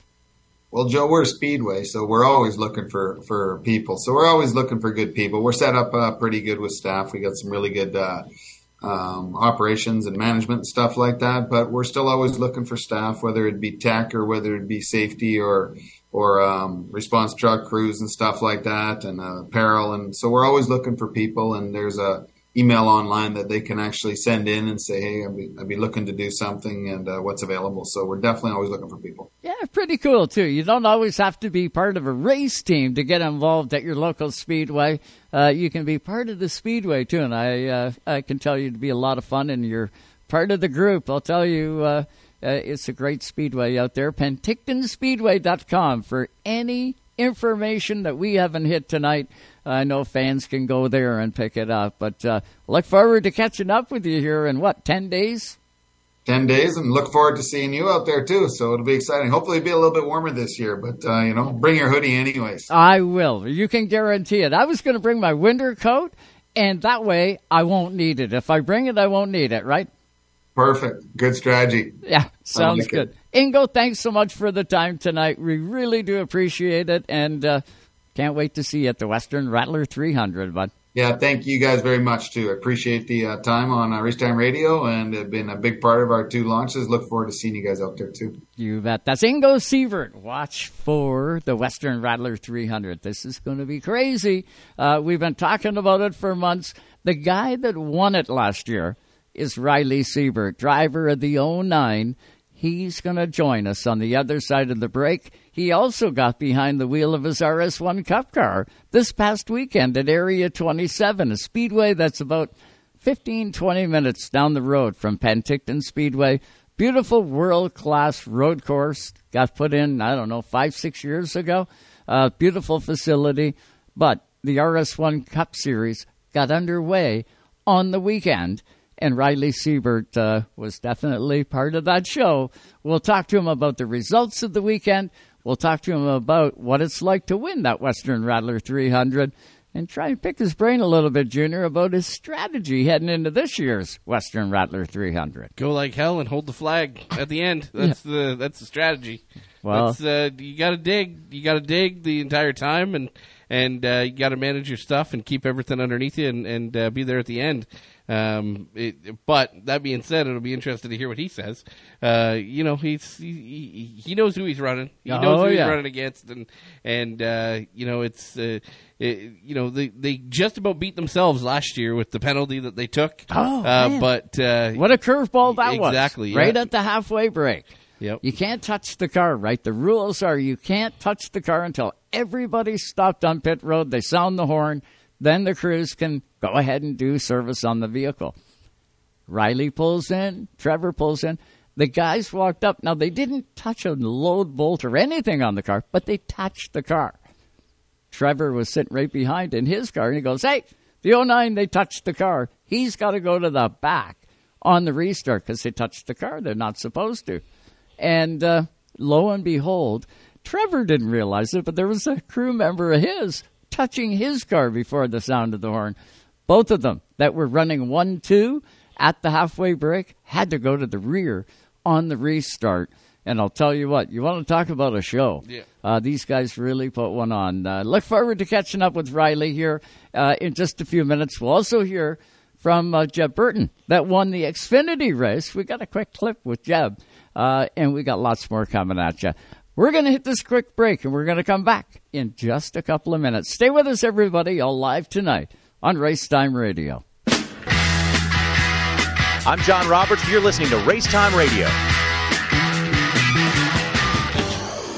You're listening to Canada Talks on Sirius XM, channel 167. Did you know you can get home and away feeds for every NFL, NBA, and NHL game on your phone? I can't believe it! Every game, all season. It's all on the SXM app. Sports the way they're meant to be heard with your hometown announcers just a tap away. Search for your team, then tap the star on the corner of the screen and save it as your favorite. It is gone! An incredible finish! And if you love college sports, when the game is on, just search for your school. It's always a home game when you listen to sports on the SXM app. Free for most subscribers. It's Canada's kickoff to 2023 at Penticton Speedway. It's the second annual Western Rattler 300 weekend. If you build it, they will come. Friday, May 5th, it's qualifying, plus the Street Stock Viper 100 and the West Westcar Snake Bite 125. The top three will qualify and move on to the 300. Then Saturday, May 6th, it's the 300 last chance qualifier. Plus the Street Stock Venom 100 and the second annual Western Rattler 300. It's Canada's richest to win pro late model event with $20,000 to the winner. For tickets and info, get to PentictonSpeedway.com or tune in live on Racetime Radio for live flag to flag coverage. Ryley Seibert, the winner. This is my own, not coming here to push me around, and this is probably the biggest win of my career. May 5th and 6th, the best in the business will be at Penticton Speedway at the Western Rattler 300. What is SiriusXM NASCAR Radio? Tyler Reddick will go to victory lane at the Indianapolis Motor Speedway. You just won at Indy. Down here in Victory Lane, let me ask the fans. It's all Joey Logano will set his sights on a championship. Two times, baby. things. He shoved him up the racetrack. Back up on the throttle as he heads to victory. NASCAR. Oh, he loses it. He crashes. SiriusXM NASCAR Radio, Channel 90. Also streaming on the SXM app. Oh, hell yeah. Even though Napa is a nationally known name, nearly all of our stores are built from the ground up by local owners and families. People you might call neighbors will be here, there, and everywhere. Doing what neighbors do to keep their communities moving forward. You stop by a Napa Auto Parts store, you can count on Napa Know How. Tonight's Race Racetime Radio is brought to you by Napa Auto Parts Stores, New Glasgow, Antigonish, and Port Hawkesbury, Nova Scotia. You can count on Napa Know How. BP Race Fuels, the worldwide leader in race fuel technology. Soccer is a passion that goes beyond the sport, and Sirius XM FC's podcast, More Than a Game, brings that passion to you. Can you believe it? In each episode, FC's panel of experts take a deep dive into club histories, iconic grounds, Anfield has erupted. bitter rivalries, and so much more. There's nothing like a derby day in Manchester. New episodes are available weekly by downloading the Sirius XM app and searching More Than a Game. From the high banks of Daytona. Cover it all. Ooh, that's going to leave a mark. And now, back to the Joes. Hey, shake and bake, Cal! Woo! Shake and bake! Here on Race Time Radio. And welcome back, everybody, to Racetime Radio, live tonight on Sirius XM, channel 167, Canada Talks, of course, on Rev TV Canada, right across the country, and their Performance Motorsport Network.com. Hey, if you haven't checked out Racetime Radio on YouTube, give it a whirl. It's Racetime Radio TV, and please do us a favor, hit that subscribe button when you're there. Uh, we genuinely appreciate it. We're going to build a data bank there and uh, look forward to bringing you whatever we can for coverage throughout the course of the year. We've got a great season planned and still coming together uh, as time moves on. And uh, Junior, it was quite a weekend. Uh, I know we watched uh, the uh, ARCA race, we watched the Xfinity race, uh, took in the Cup race today, but last night, cranked on FloRacing and watched some of the Cars Tour stuff. Austin McDonald, uh, one of our Canadian guys, has been running that series down there in the 13 for King Freight, um, King Racing. Um, he was doing a really good job. He was up top 5 and looked like he was coming. He got to the outside. And I, I believe on the broadcast they reported that he cut a tire down. And uh, I, I texted actually with Austin earlier today. Said that's a bummer. You cut a tire down in that race, and uh, he said no, we didn't actually cut a tire down. We got into the fence. Uh, so we did a little bending there.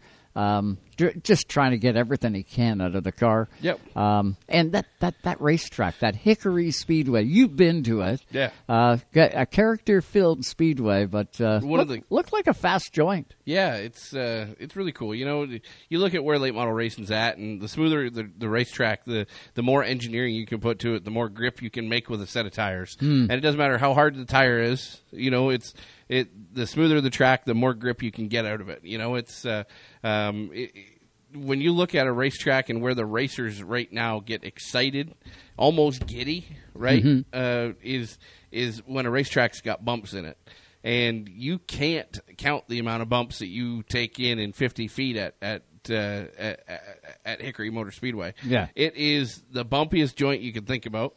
Um, it's basically got mo- moguls coming down the back straightaway. Yeah. Um, Yeah, yeah. You watch the front end of a, of a late model. Um, they some of them attempt to run bump stops, and some of them run super soft ones, and some of them run aggressive ones. And Yeah. uh, you know, you, there's some cars that look like they're porpoising out there. They, they, there's some cars that that uh, are old school and, and, and go for the ride and go for the smooth. Um, and, and you can see those cars, and um, it's it's incredible. It's it's such a cool racetrack, um, very high speed.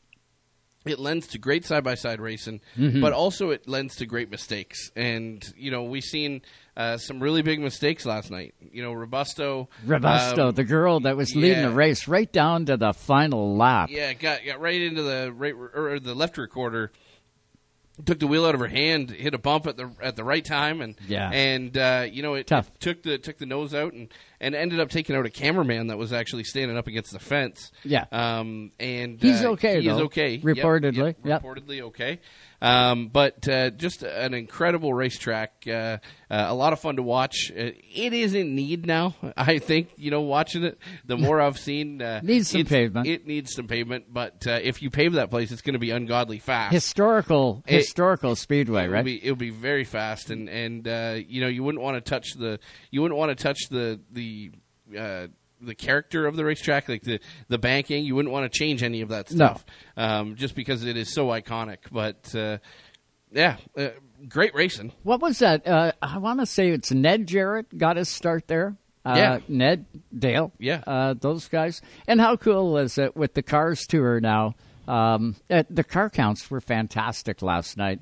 In the pro late models, they had like tons of cars. Yep. And the sportsmen were they Late model stock. Late model stock. Uh, they had uh, they started 32 cars. When you look at the names that were in there, uh, Ronnie Bassett Jr. We seen him at Absolutely. Rockingham. Um, who else was in there? Oh, McCumbee, Chad Cale Gale, McCumbee, yeah. Cale Gale. Cale Gale did not qualify for that race last night. yep. Uh, th- that's amazing. that's a, it, it just blew my mind. So many names that we're used to seeing, and uh, just kind of cool. The energy that is, uh, and the Cars Tour has always had good energy, but now with Dale Jr.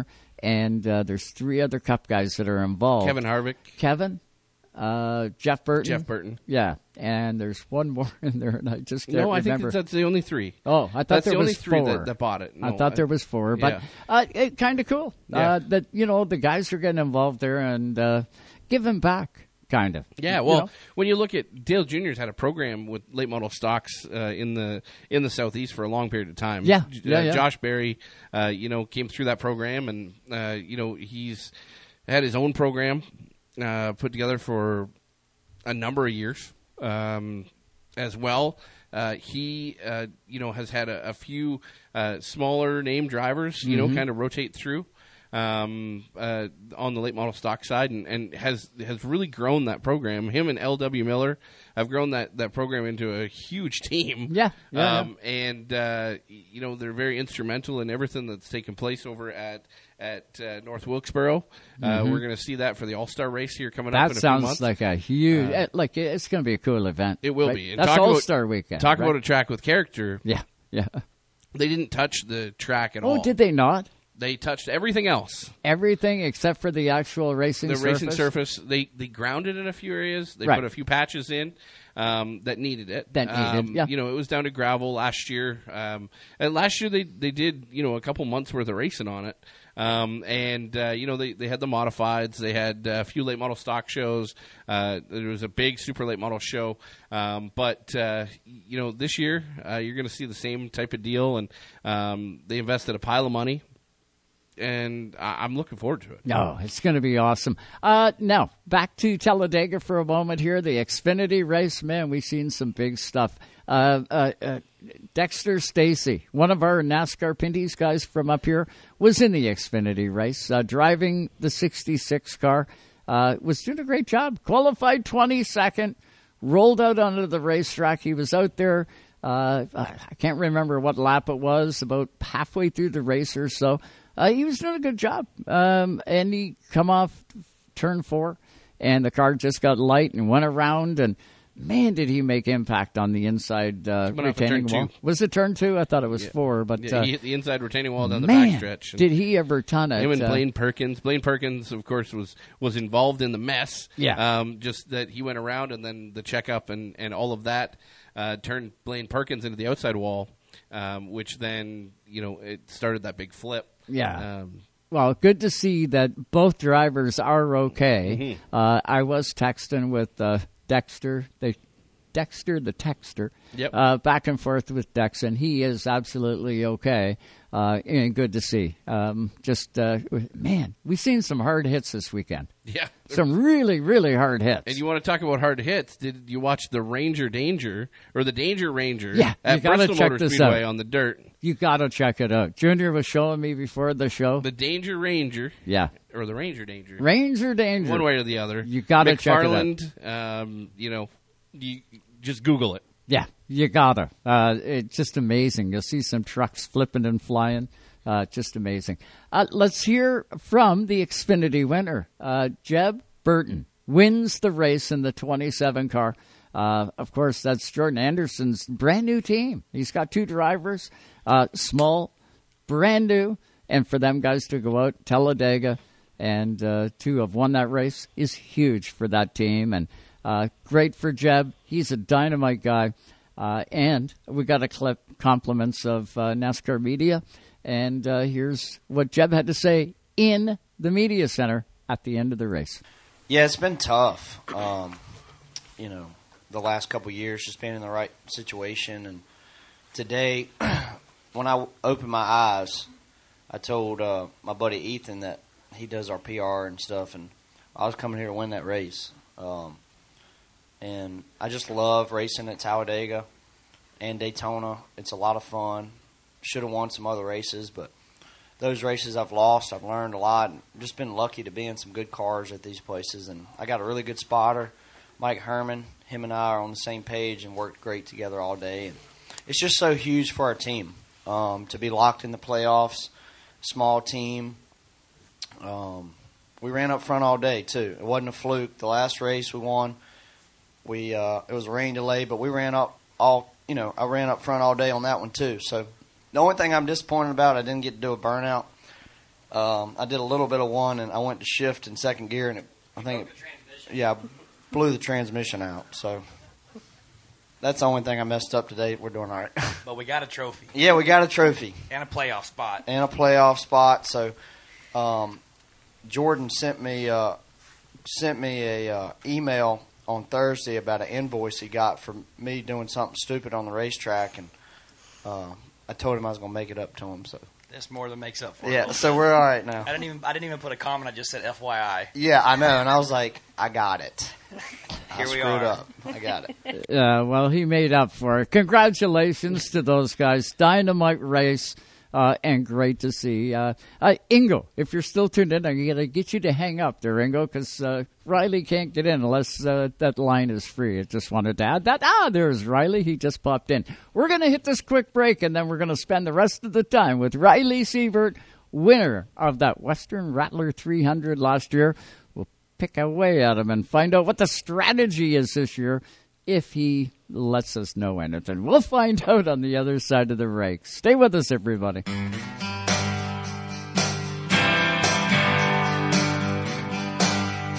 Hey, this is Kurt Busch, and you're listening to Racetime Radio.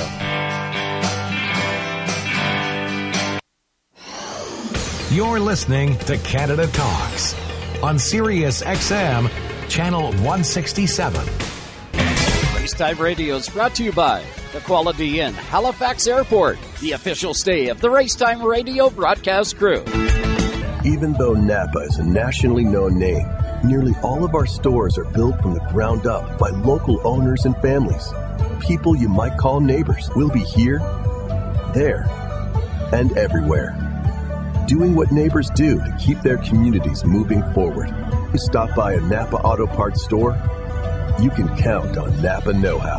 It's Canada's kickoff to 2023 at Penticton Speedway. It's the second annual Western Rattler 300 weekend. If you build it, they will come. Friday, May 5th, is qualifying, plus the Street Stock Viper 100 and the Westcar Snakebite 125. The top three will qualify and move on to the 300. Then Saturday, May 6th, it's the 300 last chance qualifier. Plus the Street Stock Venom 100 and the second annual Western Rattler 300. It's Canada's richest to win pro late model event with $20,000 to the winner. For tickets and info, get to PentictonSpeedway.com or tune in live on Racetime Radio for live flag to flag coverage. Ryley Seibert, the winner. This is my own, not coming here to push me around. And this is probably the biggest win of my career. May 5th and 6th, the best in the business will be at Penticton Speedway at the Western Rattler 300. Alexa, play NASCAR radio on Sirius XM. Sirius XM NASCAR radio from Sirius XM. Start your engine! Gain access to NASCAR's biggest name. Martin Truex Jr. Kyle Busch. Chase Elliott. Hear live coverage of every single They're side by side for the win. It's unfiltered 24-7 NASCAR. Welcome to Victory Lane. We've got breaking news. Let's go to the hotline. This is SiriusXM NASCAR Radio, Channel 90. Listen on the app or at home on devices equipped with Amazon Alexa. Learn more at SiriusXM.com slash NASCAR. Hey everyone, this is World Series champions Lance McCullers Jr. and Carlos Correa. We're excited to announce that our podcast, The Walkout, is now available on SiriusXM. Each episode, we go inside the world of combat sports, providing hardcore analysis, honest opinions, and top picks for every fight.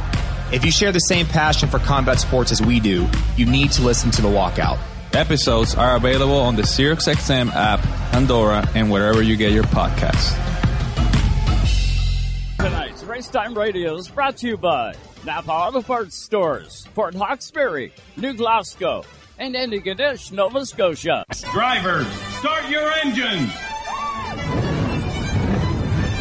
Welcome back to the track. Live on Racetime Radio. Sirius XM 167. And welcome back, everybody, to Race Time Radio. I have been looking forward to getting this next, next guest on for a long time, but I wanted to save him until just before the 300 and we get ready to go green. I wanted him to have some laps on in a car. and my God, we got it all tonight. Uh, let's welcome in on the Zoom line driver the 09 uh, in the Western Rattler 300. He won it last year. You'd also see him in the RS1 Cup Series. He was a champion, a multiple winner in 2022. Ryley Seibert is with us. What's going on there, Ry? How you doing, bud? Doing great. How about you, Joe? Fantastic. So you got under a green flag there yesterday. How did that feel? Oh, it felt good. Yeah, it felt good. Really good to get back and uh, get some hot laps in, some qualifying, and a little bit of racing. There was uh, definitely a little bit of rust left over from the winter, but I think I've kind of shaken that loose and got into the, the swing of things here. You gotta love it, eh? Uh, when, when finally the winter is over and uh, you get the race car back out, and uh, it's just that time of the year. And I know everybody's excited to get back to the speedway and uh, to you know to get the green flag back out. The drivers go crazy to get back in it. I know the fans uh, are, are chomping at the bit as well. Area 27 is where you guys uh, got things started yesterday, out there in the beautiful Okanagan. Uh, how was it? Did the track winter well, and uh, did you find any character differences on the speedway, or how did it go that way? So we were talking about uh, about the track conditions with uh, actually Area 27 President Bill Drossis, and today actually at lunch, and and he made the comment. He said he gave you know Dad and I props about uh, what a great track we built and how solid it was because he said, you know, this is our seventh season we're coming into with Area 27, and I've been out there and looked at every square inch of that asphalt, and there's not one crack. You know, it is still an old time surface to race on. It's still buttery smooth. You know, uh, some of the grip is coming out of the track because the because the fines go out of it, but when it gets rubbered in in the summer, it kind of seems to speed up again. And um, no, that place is rock solid for for the track uh, conditions. You know, I didn't think that I was going to get anywhere special with time yesterday, Right. and then I I got out in qualifying and laid down a you know just about broke into the 207s, which is like is record setting for our cars. Um, but a bit of a chillier day, about 10 degrees, uh, not a cloud in the sky, so kind of good radiant heat on the on the on the black top to get a bit of heat in the track, and then that perfect air temperature for the the motors to make good horsepower. And um, yeah, I think it showed up because I didn't think I did anything special. I went out and did two laps, and I know I did them good, and it felt great. And but there was nothing like too spectacular feeling about it. And then I came in, looked at the times, I was like, oh, yeah, that's a good lap. Um, and you know, did two two two oh eights twice in a row, one two oh eight five, and then one two oh eight flat, and and um, yeah, it was great. It was it was awesome to be back out and knock that rust off, and um, starting to notice a lot more things, you know, because I'm I'm more comfortable in the car now uh, over the years here that I've gotten more seat time and um, yesterday it seemed like with the cold air, the draft we had Mhm. the draft in uh, on the long straightaway there. I've never seen you know the draft work so well as it did yesterday, um, and I I think it might add to something to do with the cold air because of that pocket of air that it would punch. Um, and yeah, playing around with you know Cameron Hayley and stuff like that, it was it was uh, it was really neat to see actually uh, just to start the season off. You gotta love it, and I've seen uh, some of the results here. Uh, uh, taking a look at the names, nice to see Jesse Webb back out there with you guys. Uh, I think back to, uh, I believe it was the September race weekend, if I remember correctly, the the battle that you and Jesse had, where yeah, he- he missed a shift and you got him. Uh, but man, you guys put on some great races. Good to see him back out there. Cameron Hayley, as mentioned, uh, Trevor was back out there. Hino was out. Uh, uh, just a lot of good, good competitors. Not everybody was out, but it was preseason thunder, and the whole idea was to get out there and knock the rust off, have some fun, and get some laps in. And it sounds like uh, objective was achieved. Oh yeah, yeah, no, it was a ton of fun. I think everybody was uh, full of smiles at the end of the day. We did a little fun mix up where we made teams uh, throughout the field.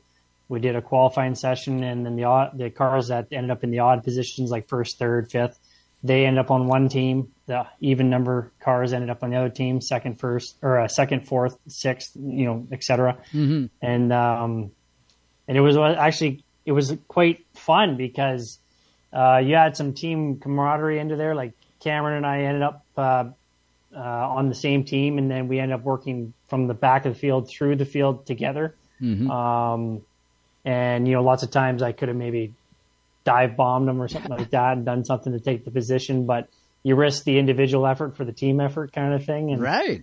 And uh, so at the end of the day, it was it was yeah, it was kind of fun uh, just to do something a little different uh, that way. And um, couple of couple of people ended up forgetting that they were on the same team. Uh, Mark and and Heino got together, and Mark Mark kind of dumped Heino off of turn twelve there the one race, and and I had to go over and remind them that they were on the same team, and they they had both forgotten about. it. I was like, oh yeah, right, forgot about that. And I'm like yeah, well, there you go. Yeah, it happens, right? It's Yeah. it's racing, and you forget about that. But uh, talk about a stacked team. You and Cameron Hayley on the same team. That that that there. It was it like putting the hockey sticks in the middle and you hawk them out, or uh, how did you and Cameron get hooked up? Was it just luck of the draw?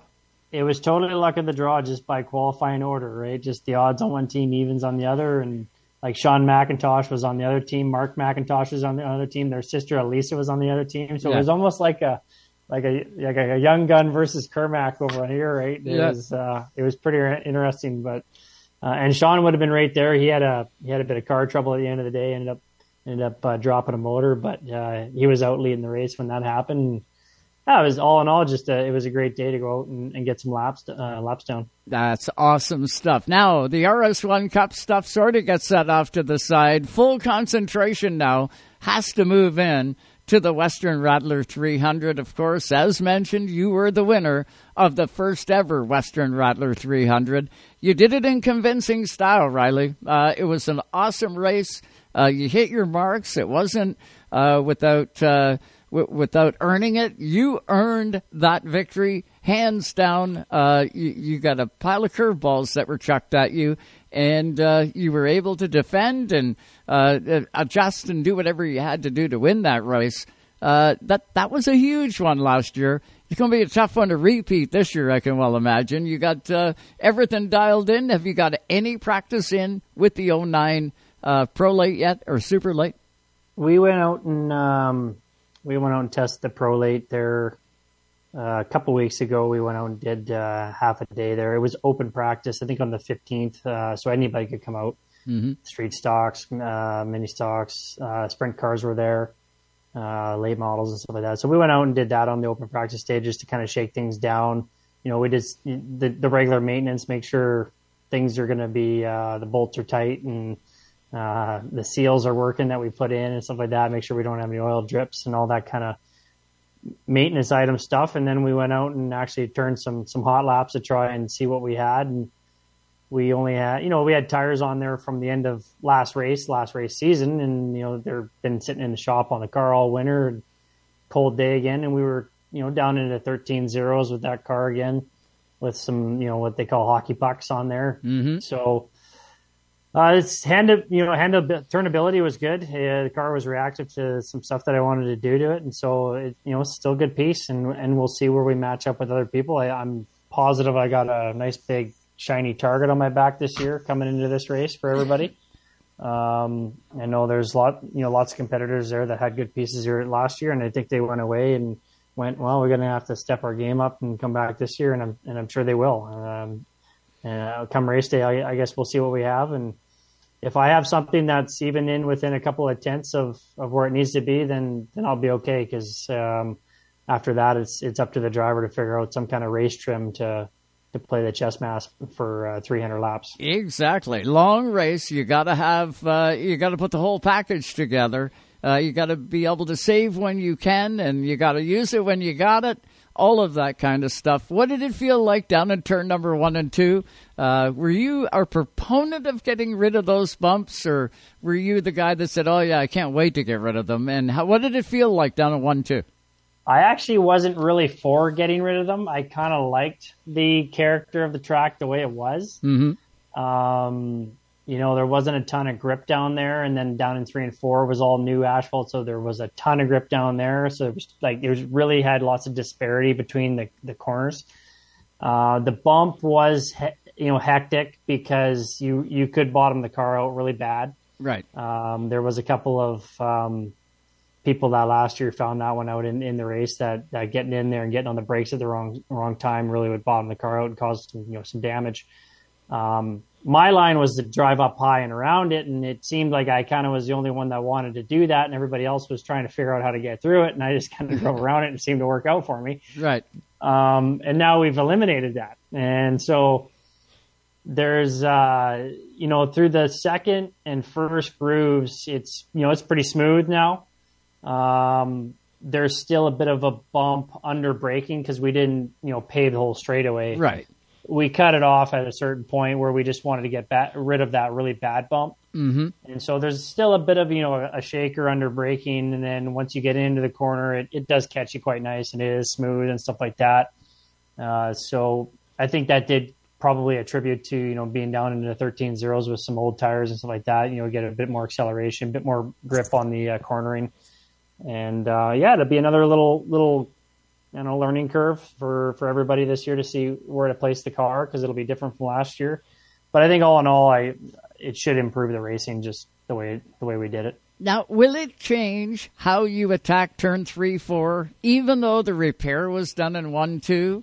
Uh, like you're going to carry different speed now on exit, right? Uh, it's not going to change your entry any, but well, maybe it does. Uh, that that's for you to say. But uh, will it change how you attack the actual race? Will it speed you up? Do you got to change line in three, four because it's fixed in one, two?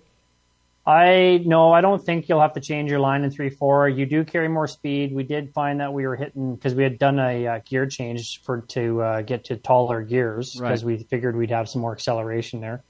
Um, so we did go taller, and we were still hitting the rev limiter a bit too hard for a cold day like that. You know, we get a bit more spring temperature come around. I think we'll even hit it harder. So we're you know we're back again going taller again. Right. Um, so I think yeah, there's a bit more speed, but I don't think the driving line would change much for the the three four compared you know from what we did in down in one and two. So uh, so yeah, I don't know, just really just RPMs. Yeah. So you're gonna are, are you gonna go at this the same way you did last year? How can you mess with the success that you had last year? Do you look at this 300 any different than you did last year? Um, not really. I mean, the formula seemed to kind of work uh, last year, uh, and I find I don't know my, the car's good, so there's really you know we don't have to throw a kitchen sink at it or anything like that. I think mostly for me it's just staying in the in the right frame of mind. I found that that's where my success is in the last couple of years. I mean, I, I think we saw it last year where I was pretty dominant in all the stuff I was doing last year, and, and mostly I, I fully believe was just from a frame of mind that I was in. Mm-hmm. Um, and so for me, it's kind of the same thing. I found out last, you know, the Thursday before last year's Western Rattler 300, I was still banging up grandstands and leveling parking lots and putting lock block walls together as people were unloading their late models and taking pits stalls and stuff like that. And then I think there was even an open practice that day that I didn't attend because I was too busy trying to get the facility to where it was need to go. Right. Well, I know on that Thursday, Brad Mann and I showed up. Practice was underway. Uh, there was cars on the track, and we're watching. Uh, of course, the, the you know the scoreboard's up and running. We're watching the lap times, and uh, you know the ten was quick. Uh, the 42 car was out there. And then I seen you, Ryley, come out. I said, Hey, Brad, this is one of the hometown guys. This is Ryley. He'll be good here. And, uh, well, you were off by like three or four tenths of a second off the guy that was on top. And I said, Oh, man, he's either got a lot of work to do or something's going on. And we intently watched that practice. But, man, you were picking it up, picking it up. But, uh, uh, it, it took a little bit, and then all of a sudden you, you caught on, and kaboom, away you went right to the top of the board. And I don't think you were top the whole weekend after that. Uh, it seemed like when you got that set up, away you went. Uh, you nailed it. Well, yeah, I mean, we weren't definitely by far the quickest car. We were just the most uh, reliable on hitting that lap time for 300 laps. The, I mean, I, the the pole setter was, I think, three tenths faster than I was. Um, Yeah, and, made her. y- You know, yeah, right. And so, I mean, I qualified sixth, and Dad qualified eighth. So, you know, all out speed wasn't really the factor that needed to win the race. Of course, you know, all, all of um, Kelly Admiraal was way ahead of us. He was up there with Wes Mater. He was lightning quick and, and then fell off. And um, I learned a long time ago. I, I got you know somebody taught me about uh, turnability, and it's just like you know that stopwatch is great, but like what's going to happen 10 laps in, 50 laps in, 100 laps in? What's this car going to do? Um, and I'm a big proponent on I'm telling all my secrets here, but I'm a big proponent on setting the car up on used tires. People don't believe it. They're like, why would you do that? I'm like, well, because I need to know what I have as a weapon at 150 laps in. Yeah, they're not going to be new all all night, right? They're only going to be new for five laps, and then they're yeah. going to start reacting. Good idea. Set her up on old. Yeah, and so I mean that's where we were. We we the same thing last year. We we did all our testing on old tires. We did our practices on old tires, and that's why I was off like three four tenths.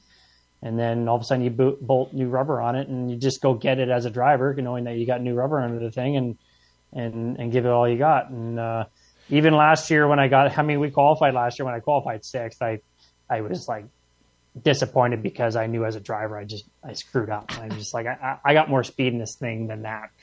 Um, but it just proved in the pudding that you know I used to get so psyched out by the score clock in practice. Yeah, you know who who won practice was going to win the race. Yeah, right. That's how I thought. Right, like, and so for me, I was just out there chasing lap times, and I would just bag on the car. Um, and it just never ever worked out, never came to fruition. Then finally, I just kind of broke that habit, and it was just like whatever, whatever the score clock says is what it says. It's not what I'm after here. I'm just after to make sure I like how the car drives, yeah, and then I'll deal with the rest. Absolutely, uh, it's it's funny you mentioned that. You know, there, there's uh, uh, there's there's two real uh, you know kind of OG ways of thinking, right? It's bolt stickers on every single time, or or set the car up on old tires, right? There's those are those are two of the the the normal ways of thinking, and you know it's it's so interesting to me to watch you know guys like uh, you know uh, Junior Hanley or, or or Brian McDonald or any of those guys they they like they like it when you can throw stickers on every single time and it's great if you can but but they have to be the same stickers every single time. There can't be variants in the yeah. stagger there can't be you know you can't be you can't be monkeying with that. Um, but I, I get a kick out of of you know the the guys who can set the car up on old tires you know, put sticker up and make a mock run and just see where the car's at. And and the Pinty series, you know, it's it's so interesting to me when you're watching practice because that's what'll happen, right? Guys guys will test on the t- tires that they had uh, from from the week prior. And uh, then everybody's usually got one set of stickers that they can, you know, go out and just turn like a few laps on, and just to see where it's at. And uh, it's more often than not you know, if your car's good on old tires, it's going to be pretty decent on stickers. But I love when there's a curveball that gets thrown in there, and the car tightens right up, and and nobody knows what's happening. Uh, that's the that's the beauty of uh, of you know sticker tires versus old tires. Uh, it's uh, there's no there's no absolute secret when it comes time for it. It's it comes down to it comes down to what works best for you as a driver and what works best for the team, and uh, and you you kind of you kind of hitch your wagon to it and and uh, do it the same every single time. Don't vary from it because yeah. once you do, that's that's when you're out to lunch. Well, we're right up along the clock, uh, the dreaded clock. I got to throw the keys back to Sirius we XM here. Hour, in, no, we can't do that. I wish we could, but uh, We've only got 60 seconds left. Ryley, what's the final thoughts heading into the Western Rattler 300? What are you thinking? I'm the king of Penticton Speedway right now, so if you think you got something for me, I better see you there at the Western Rattler 300. And if you beat me, then I'll come over and shake your hand. But you're not allowed to put me in the wall to do it. ah, there you go. Good for you. And you know I what? love it. You you put a comment out last year. I want to say pre-race and you said this is going to be a good weekend. I'm going to do, and you hit your mark, kid, and that uh, that takes balls, and that's what I love watching about you. Uh, I love watching you behind the wheel and whatever you get into, Absolutely. and you back up what you say you're going to do. And uh, I know we all look forward to this, buddy. This is going to be a really good race, but as you said, the target is on you. Sounds good. Yeah, I'm ready for it. Yeah, good stuff, Ryley. Thanks so much for the time tonight. Can't wait to see you, brother, and uh, good luck. We'll see you out at Penticton Speedway. You betcha. Thank good you. Good luck, man. Go get it. you it. betcha. That is Ryley Seibert, driver of the 09, last year's uh, 300 winner, cup champion, you name it. He did it all last year. And uh, by the sounds of it, he's fixing to do it again. Junior, this has been a great night. It has been a great night. Tough, uh, tough deal for the Vanderwyst interview.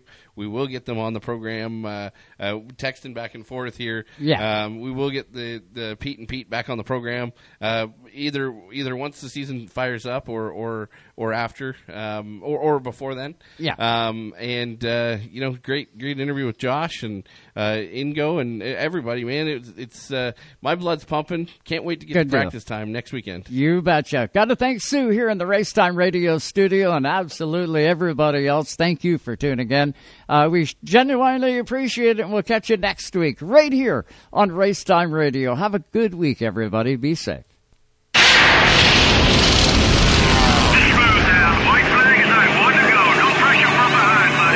Thanks for listening to Racetime Radio. Visit us on the web at www.racetimeradio.com. We hope you'll join us again next time for more Racetime Radio. Come on now, dig, dig, dig. Exclusively on your home for the hardcore race fan. Excellent, buddy, excellent.